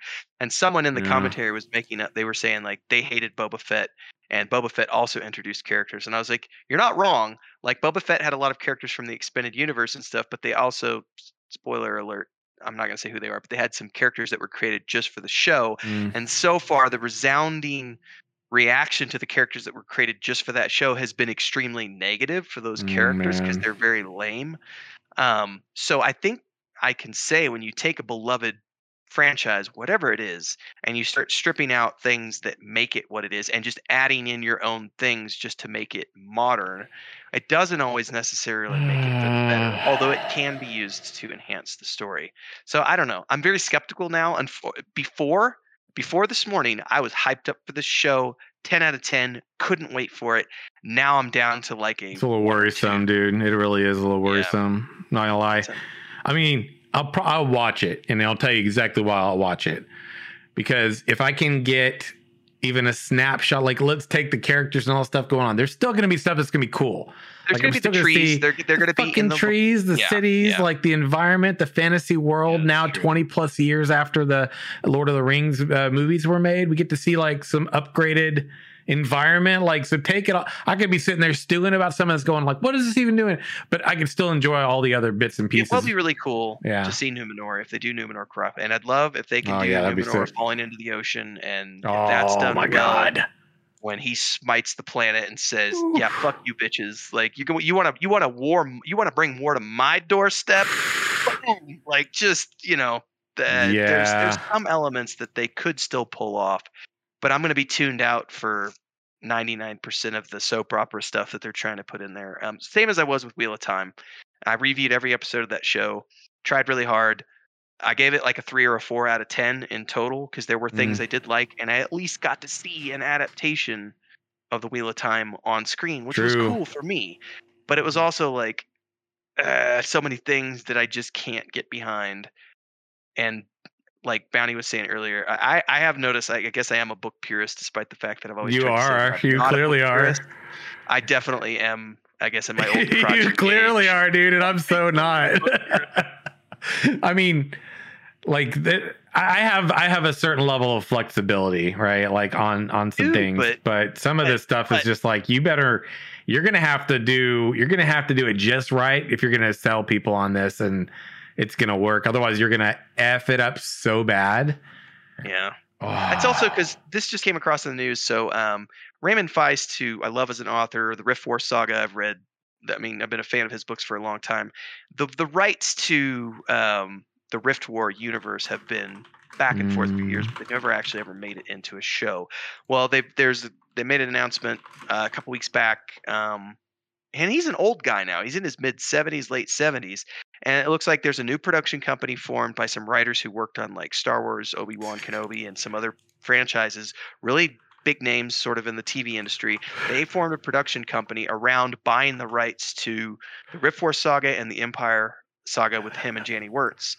And but even on his Facebook page, he's been very open about the fact that people are already questioning what's this going to be about are they going to what are they going to do what's the adaptation going to be look like and he's been telling people that well we're still in the back and forth phase of things right now. They have obviously purchased the books but i still have a certain measure of control over what does or doesn't go into a production. Yeah, not total control but he does have some say in the matter.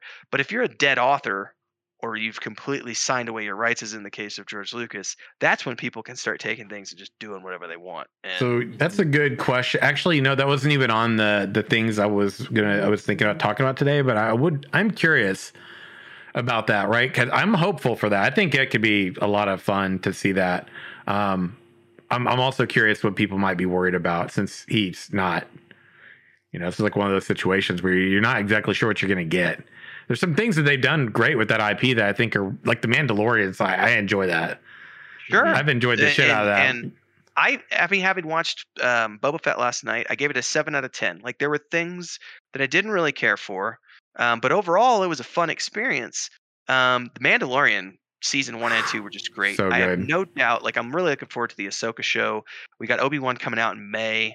Um, What's Yoda's uh, race? uh, the little dude. Oh, I fucking love that little dude. I was like, oh, and- and- the Bad Batch. We got you know the new season Clone Wars came out recently. yeah. Um, so we've got Disney, well, Jon Favreau and, and Dave Filoni, specifically Dave Filoni. Dave Filoni knows Star Wars, and he was George Lucas's. yeah.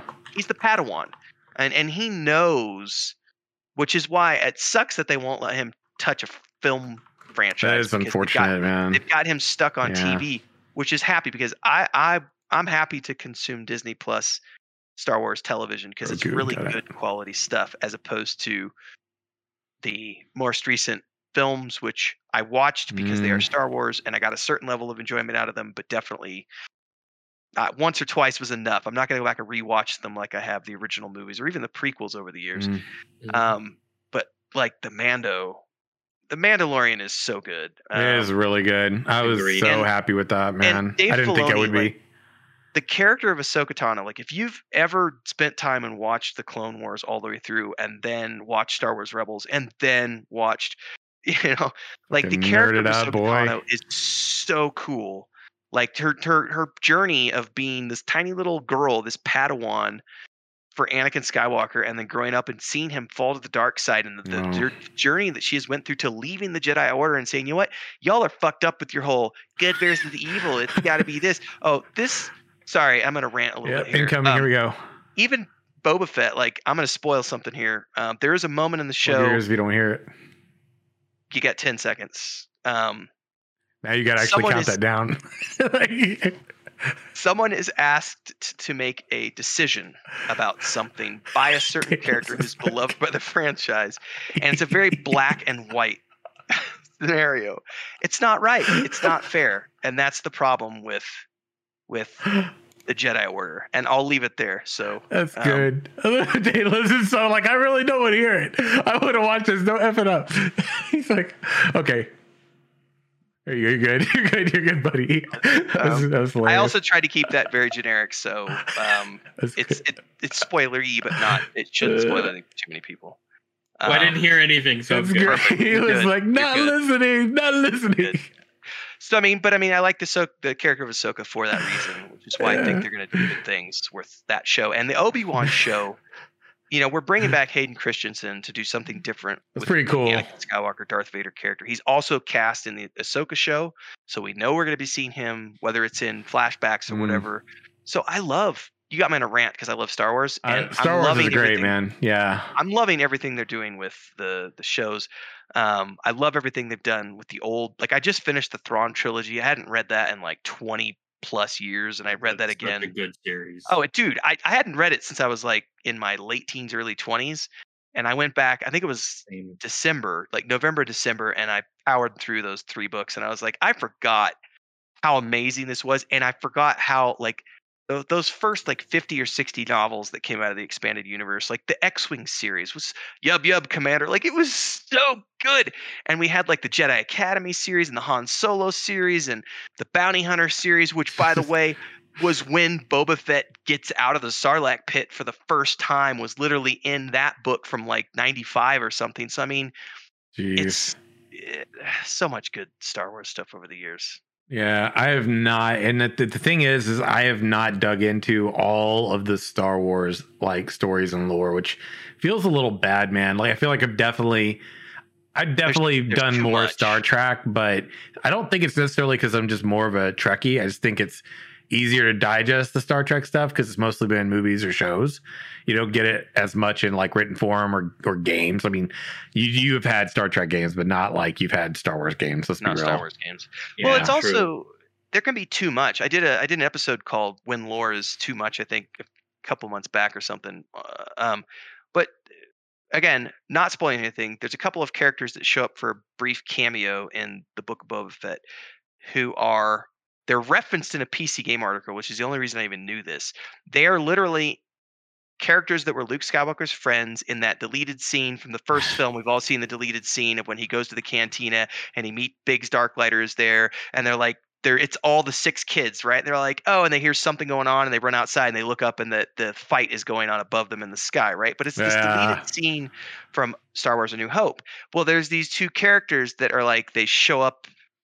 And I would have had no idea who they were because there are a couple of random cameos in the Book of Boba Fett. But you have these people who are such huge Star Wars nerds that they're like, "You're not a true Star Wars fan if you don't know who those characters were." And I'm like, you know what? Fuck off! Like, I don't need to know every single last shit. tiny little. Like they were in a deleted scene that never made it to the feature film. Like, Like, why would I on, know who homie. those characters were? like, give me Punch, a break. You know, I don't like skim through it all with a magnifying glass, man, for Yeah, and like, every single are, like, thing. like when when they're running when Lando and Chewie and Chewie's got C3PO on his back and they're running towards the Millennium Falcon at the end of the Empire Strikes Back. People are like, "How many blaster shots? There was five blaster shots that the stormtroopers fired at the Millennium Falcon. No, there were seven. No, man, there was This- three. And it's like, this is like this is this this resonates as a content creator right because you go and you create something to like you know you know help people know about a game or something and you go and you talk about it and you don't do it saying let me tell you every single possible detail about a thing. You're just trying to help people know about generally the stuff and things and they're the ones that want to go and like hold you to the call it's like Well, actually, I could have told you about this little piece here. And if you go to the wiki or if you go to this, like chill the fuck out guy. Like hang out for a little bit. Chill out okay? It's not comprehensive right? Okay? You ain't wrong but also like if you're gonna come in here and pick everything apart i kind of don't want you here i kind of want yeah, you here it's a, it's a PC Gamer article that actually the reference point they used was Star Wars, but they were talking about Elder Scrolls Online and how the thought of Elder Scrolls Six terrifies them oh because there's so much lore. yeah and you're going to have all these people who are like, and that character's from this little snippet, and that's Oh, from ah, here. gosh. And it's like you got to go back and read 500 wiki pages to understand what's going on. Like at that point, at what point is too much lore a bad thing, basically? And and people who take it too far. Um, sorry, I I went off ranting there. Yeah, like lore's great, but sometimes you just you know like the details are great. I mean, I don't get me wrong, right? I love the details. I love the depth. I love lore. I love the details of like systems and games and like mechanics, right? I love theory crafting. I love a good story. I love the side stories. I like how it enriches the game. I like how understanding all the systems in a game. And you, to me, this is like across the board. Like I, I, I can appreciate depth. I love it. It's a big part of who I am as a human being, right? But you also have to understand, not everybody. Like for some people, that's excessive like it's excessive to go and lay everything out. In, you know what I mean? Because then they're like, okay, I, I'm trying to track all this at once. Sometimes they got you got to add those layers later, later, and sometimes there's something to be said about a leaving it a fan. mystery, you know. And then I'd be like, you know, I, I don't even hear your ridiculous blasphemous words or something, you know. It's just it's like that it's great to to appreciate the depth and everything, but at the same time, it's like y'all just need to chill out a little bit. Don't ruin the fun for people, right? It's great to have that there, and also the beautiful thing about like all these details and all these extra bits and pieces the beautiful thing about having things like wikis and things like that around or books is when people are like oh i love this world or i love this story you go and it's like i want to dig deeper to me that's part of again i say for me that's It's part of the beauty of of Right. fantasy and imaginative uh, works and creative uh, endeavors because when there's more there it's like oh great it doesn't have to stop here. Like i can go and like learn about more things and and everything. And now i'm invested and i would probably even say like to some degree that can help to create community i don't know Well, there's also like I'll admit, like I did follow the Tales of the Jedi comics from the '90s when Dark Horse was doing them, but beyond that, I've never I've never read any Star Wars comics. Right? There's a whole subgenre of like canon stories that have Yes, taken you go. place in the comics, which I know nothing about, despite the fact that I love Star Wars.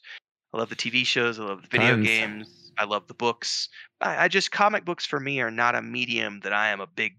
I'm not into that space, but it it exists, and especially now with the Oh, High yeah. Republic, they're creating a whole new series of Mhm. of um, I well, it's it's all these different stories that are taking place within different Mm. mediums. We've got books, we've got comics, we've got uh, that new video game that was the trailer, the CGI trailer um, was really cool a few months back. I can't remember what it is, with like a new alien race they're going to be fighting.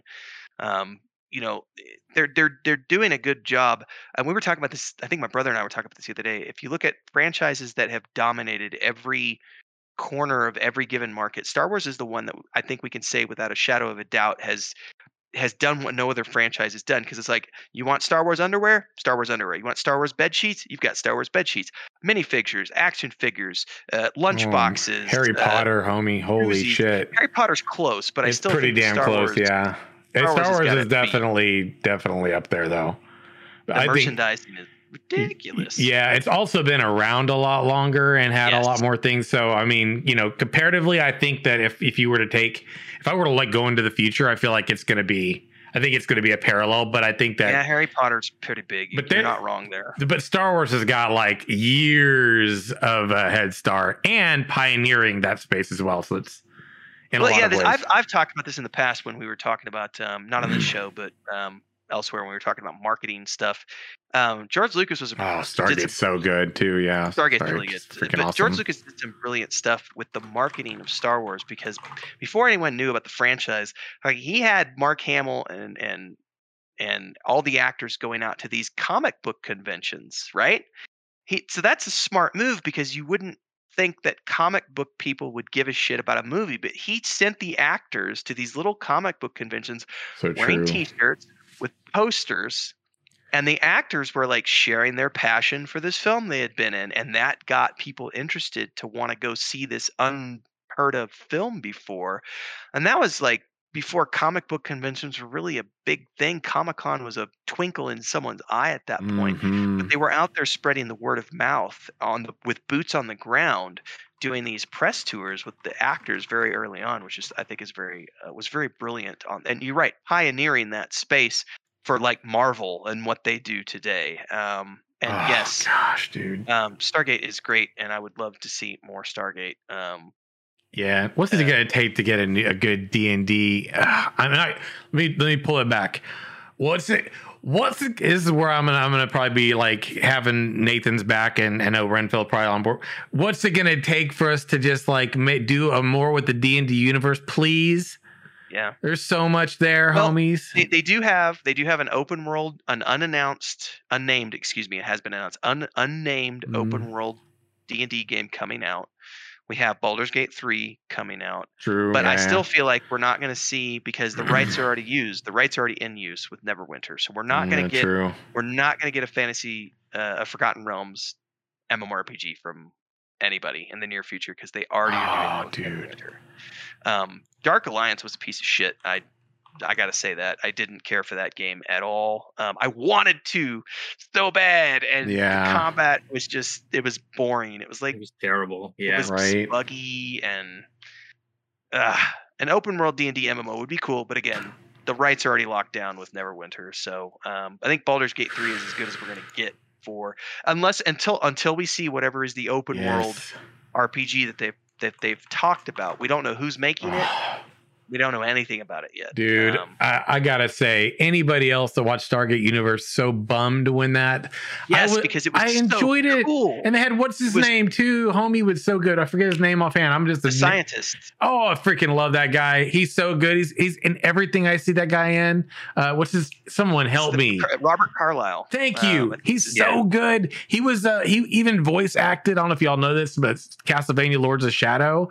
He was the Yes. voice of the he was the he was the voice of your of your freaking Belmont dude. He was so good. I love that guy. I love him. And he's like he's such a good bad guy in a Once Upon a Time series. Like dude, oh yes. he's Oh, everywhere. He's so good. Fuck yes. yeah.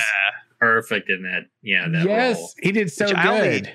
I only made it through the first seven seasons before I kind of lost. I lost what interest. I need to in watching rewatch that. Pretty good. It was to rewatch really that. good. The first, I, the first seven seasons that I watched were really good. I mean, it, it does get a little long in the tooth sometimes, but Mhm. I think he did the best job of out of all of those characters because he was very manipulative and just the way he played. But uh, the reason I liked Universe was because it was darker and grittier than the other Stargate shows, um, which always had sort of a comedic camp element to them, yeah. and they kind of went a different route with Stargate Universe. Um, and I was very sad when it got canceled. I was bummed. I was so I was so excited. I was like, "Oh my god, dude!" I mean, a- I liked SGU. Was it no? Uh, there was Stargate, SG One. Then there was my brother loved Atlantis.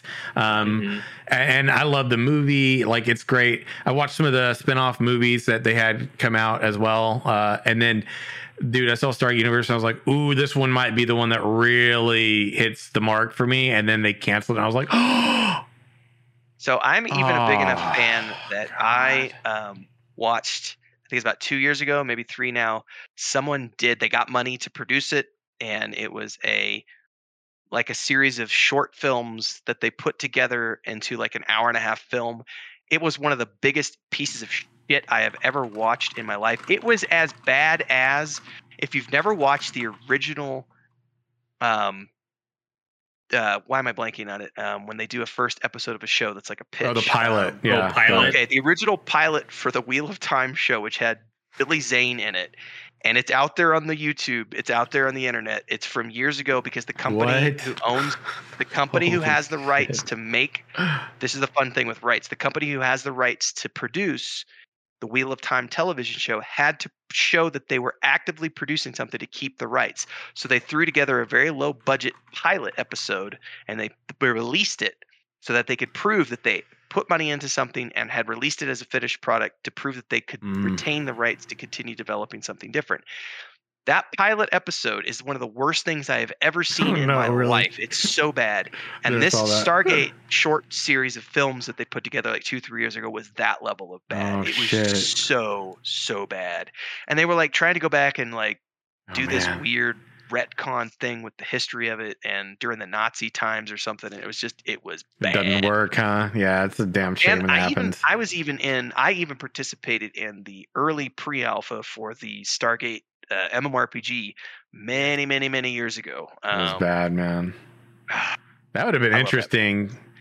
Yeah, I was like, I've been literally thinking about that this whole time. I wish they would make an MMO that actually like stays the course Oh yeah. for Stargate because I was so excited about that, and and uh, the company it was I think it was Cheyenne Mountain yep, Entertainment Cheyenne Mountain was Entertainment. based in Arizona where I was at. I'm like, dude, something in my hometown, it's happening, and then it was such a flaming bag of dog shit. and it was just this it was just this big But MLM. I was like, I've got the Stargate, like I'm going through the portal and all that Yeah. stuff. But it would just make a, a it would make a fantastic MMO Yeah. because you just have the and it's so open ended. You could have so many different environments and and you could you could do something pretty Oh, fantastic with every it. world Yeah. every world you could Yeah. have like a you know half a dozen to a dozen zones on each planet or and or dungeons i think the storyline from stargate um, sg1 would work so well with the Goa'uld and and and how they're this master race and I, dude, I'm so on there. I'm so on board with you with that. Like, it could be a really cool, and it could have been if it weren't for the MLM schemes Oh, Yeah. no. alpha was really fun it was obviously alpha and they only had you know one stargate and a couple of areas but it was fun you know Yeah. and the premise was there but man no one's done anything Did you with it yet. did you know that uh, Stephen Tree, part of his inspiration for the Divine Gateways and Ashes, was inspired by did not know Stargate? Yeah. Whenever Yeah. we found out about that, Daedalus was nerding so hard. We were. I was nerding too, yeah, though. I was like, no. I was like, hell yeah, my man. That's what I'm talking about. I was like, oh, this is freaking awesome. Because it's a good, because, you know, Stargate, what is that? I mean, spinning rings and a gateway to go through. And I mean, technically, if you think about with Ashes, we're to, I guess we're veering in, we're on the category today. So uh, we're veering into the Ashes domain. The, the beautiful thing is, like, what? You literally are coming from the place called Sanctus and Ashes of Creation, right? Place devoid of magic. You come through the divine gateways because they open right? They just they sort of open, and you're like, whoa, what? So you literally come through the gateways because they they've opened up for the first time in thousands of years to this fabled, forgotten land of Verra, the planet where your ancestor had, had like. You know, had left in a mass exodus, and and so it's like there's these like throwbacks to potential like planes or planets, probably planets that we get to we could. I mean, the the in the future, the possibilities of going through divine gateways to you know or even uncovering other gateways or something that could lead to other planets or something it could be there. So that's pretty cool. So and that was like a small little snapshot of uh, of how like you know uh, stargate had an influence on you know ashes of creation. Beautiful. I have a comment in there says start a better job soon. Double what I, I'm making now per week. and I need some merch. Just a heads up. Oh, okay. It's, uh, I, I will. Uh, I'll get on my merch game a little bit, a little bit more. I've had some requests lately to like to do that. I, I actually have like a Ashes Pathfinder one. I'm gonna do um, some other stuff. I, I haven't thought of it yet, but I got a few. Also, the hoodie I've got that's got the Samorg logo on it. Sidebar um, is like really needs. I need a new one. Let's just put it that way. It, uh, the adhesive material for the print ain't sticking so great anymore. I'm like, wow, really? Like a year? How long have I had that hoodie? I don't know, a year or two, and it's like ripped already. I'm like, okay, guess it's time to warn it too much, but I'm on it. I'm on it. I'm working on it. It's catchphrases from the shows. Nostalgia balls. Need to get some visuals for that. Uh, clearly not reference going to say nothing. Uh, won't be pornographic or anything. No worries. Um, yeah. Anyway. I could do the hand shots. You know, just take some screenshots. And apparently that and milking hamster titties. So there's that, I guess. We're welcome to the LFM podcast where the filter's completely off, almost, except for the area that gets you in band or whatever. But um, yeah, interesting, man. Good times, good times.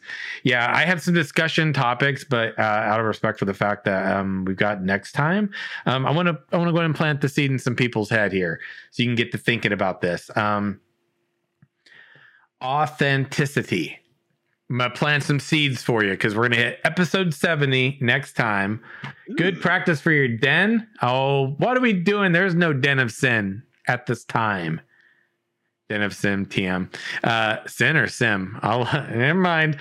Authenticity, development, and community. Okay. I, th- I just want to plant these seeds for everybody listening now. Okay. This is relevant to MMORPG communities. This is relevant to uh, podcast communities, relevant to content creator communities. Um, it, it's relevant to communities in general. And gaming communities okay? But it's also relevant when we talk about developers and and pitching us the the vision right? We talk about nostalgia bait all the time. The difference between nostalgia bait and a beautiful vision that's being you know uh being delivered upon. But I want to plant this discussion point because we're going to pick up on this next time for sure.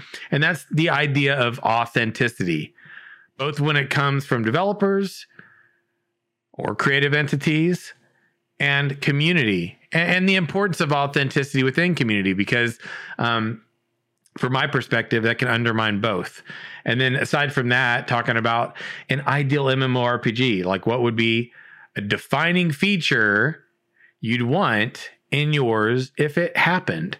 And it, there might be a, a game in development that's aiming to deliver upon this. There might be you may not see it in a game yet. It may not even exist, but I want to plant those seeds for next week because definitely that's where I want to pick up because I know we were planning on that conversation being here uh, with Nathan. Um, if Daedalus joins us next week, cool. We'll see what happens. Hopefully, sometime here in the future. But this is going to be the discussion point and topic for next week, my friends. So, um, gentlemen, any final thoughts that you can come up with as we're winding this one down? No, I'm spent, man. Super fun. yeah, it was a lot of fun. We get to rant a lot here. Boy, talking about World of Warcraft was a good one. I am going to say I'm curious what they're up to, though, what, where they're going with that. Um, if you're not already on Discord, join us over at discord.gg forward slash org to join this community and the greater community. Be in there discussing things on and off uh, during the week, regardless of what we're doing. But I will let you shout out your domains. We'll let Daedalus go first, then Renfell this week. Daedalus, shout out your domains where people can find you when you're not here on this podcast. Okay, you can find me on Twitter at the Ashen Herald and on YouTube, youtube.com slash C slash the Ashen Herald. Renfell. Quick and easy, man. Yeah, mine's gonna sound practiced. horribly long and boring. um, so all my personal stuff, um, all my gaming streams with Chris, all the book reviews and all that stuff, it's uh, youtube.com forward slash Renfail. The most important thing, of course, is the World with Weave in the Void, which is behind me, which is our fifth edition tabletop setting campaign modules. It's the Dragonlance style of book novels that we're producing. It's the point and click adventure game. All those things wrapped up in one the Nathan Napalm is working on character art for us um, with my wife and my brother and I on the tabletop stuff. All that stuff can be found over at the patreon.com forward slash wandering hermits. That's the three of us. And the world is the Weave in the Void. And more importantly, the Twitch for the Weave in the Void is where you can find myself, Bounty Code, Sparrow, Nathan Napalm, Simmer, my brother and I playing D&D every Sunday night at 9 and we will be transitioning over to the Weave in the Void campaign this mm. summer and we're going to be doing some fun stuff in the interim with d&d tips and yeah, card and map making tips and some other things so make sure you follow along there as well um, head on over to the patreon page if you want more information on all that stuff or if you just want to come listen to me rant over on my youtube channel. That's it. Friends Going to encourage you to go to iTunes, give us a review if you haven't already. Let us know what you think. Leave a comment. We'll read it on the show. Join us on Discord. Catch us next week, Thursday, 5 p.m. here on twitch.tv forward slash the. If you are listening, we'd love to have you here. It just isn't the same if you don't catch us live. Uh, much love to y'all, everybody. And we might be to the end of today's show, but as usual, gotta say, we're always looking for more to join the party. Rants plenty. Until next time, live your best lives, walk in the light and have a great night, friends. We'll see you again real soon. Take care, everyone.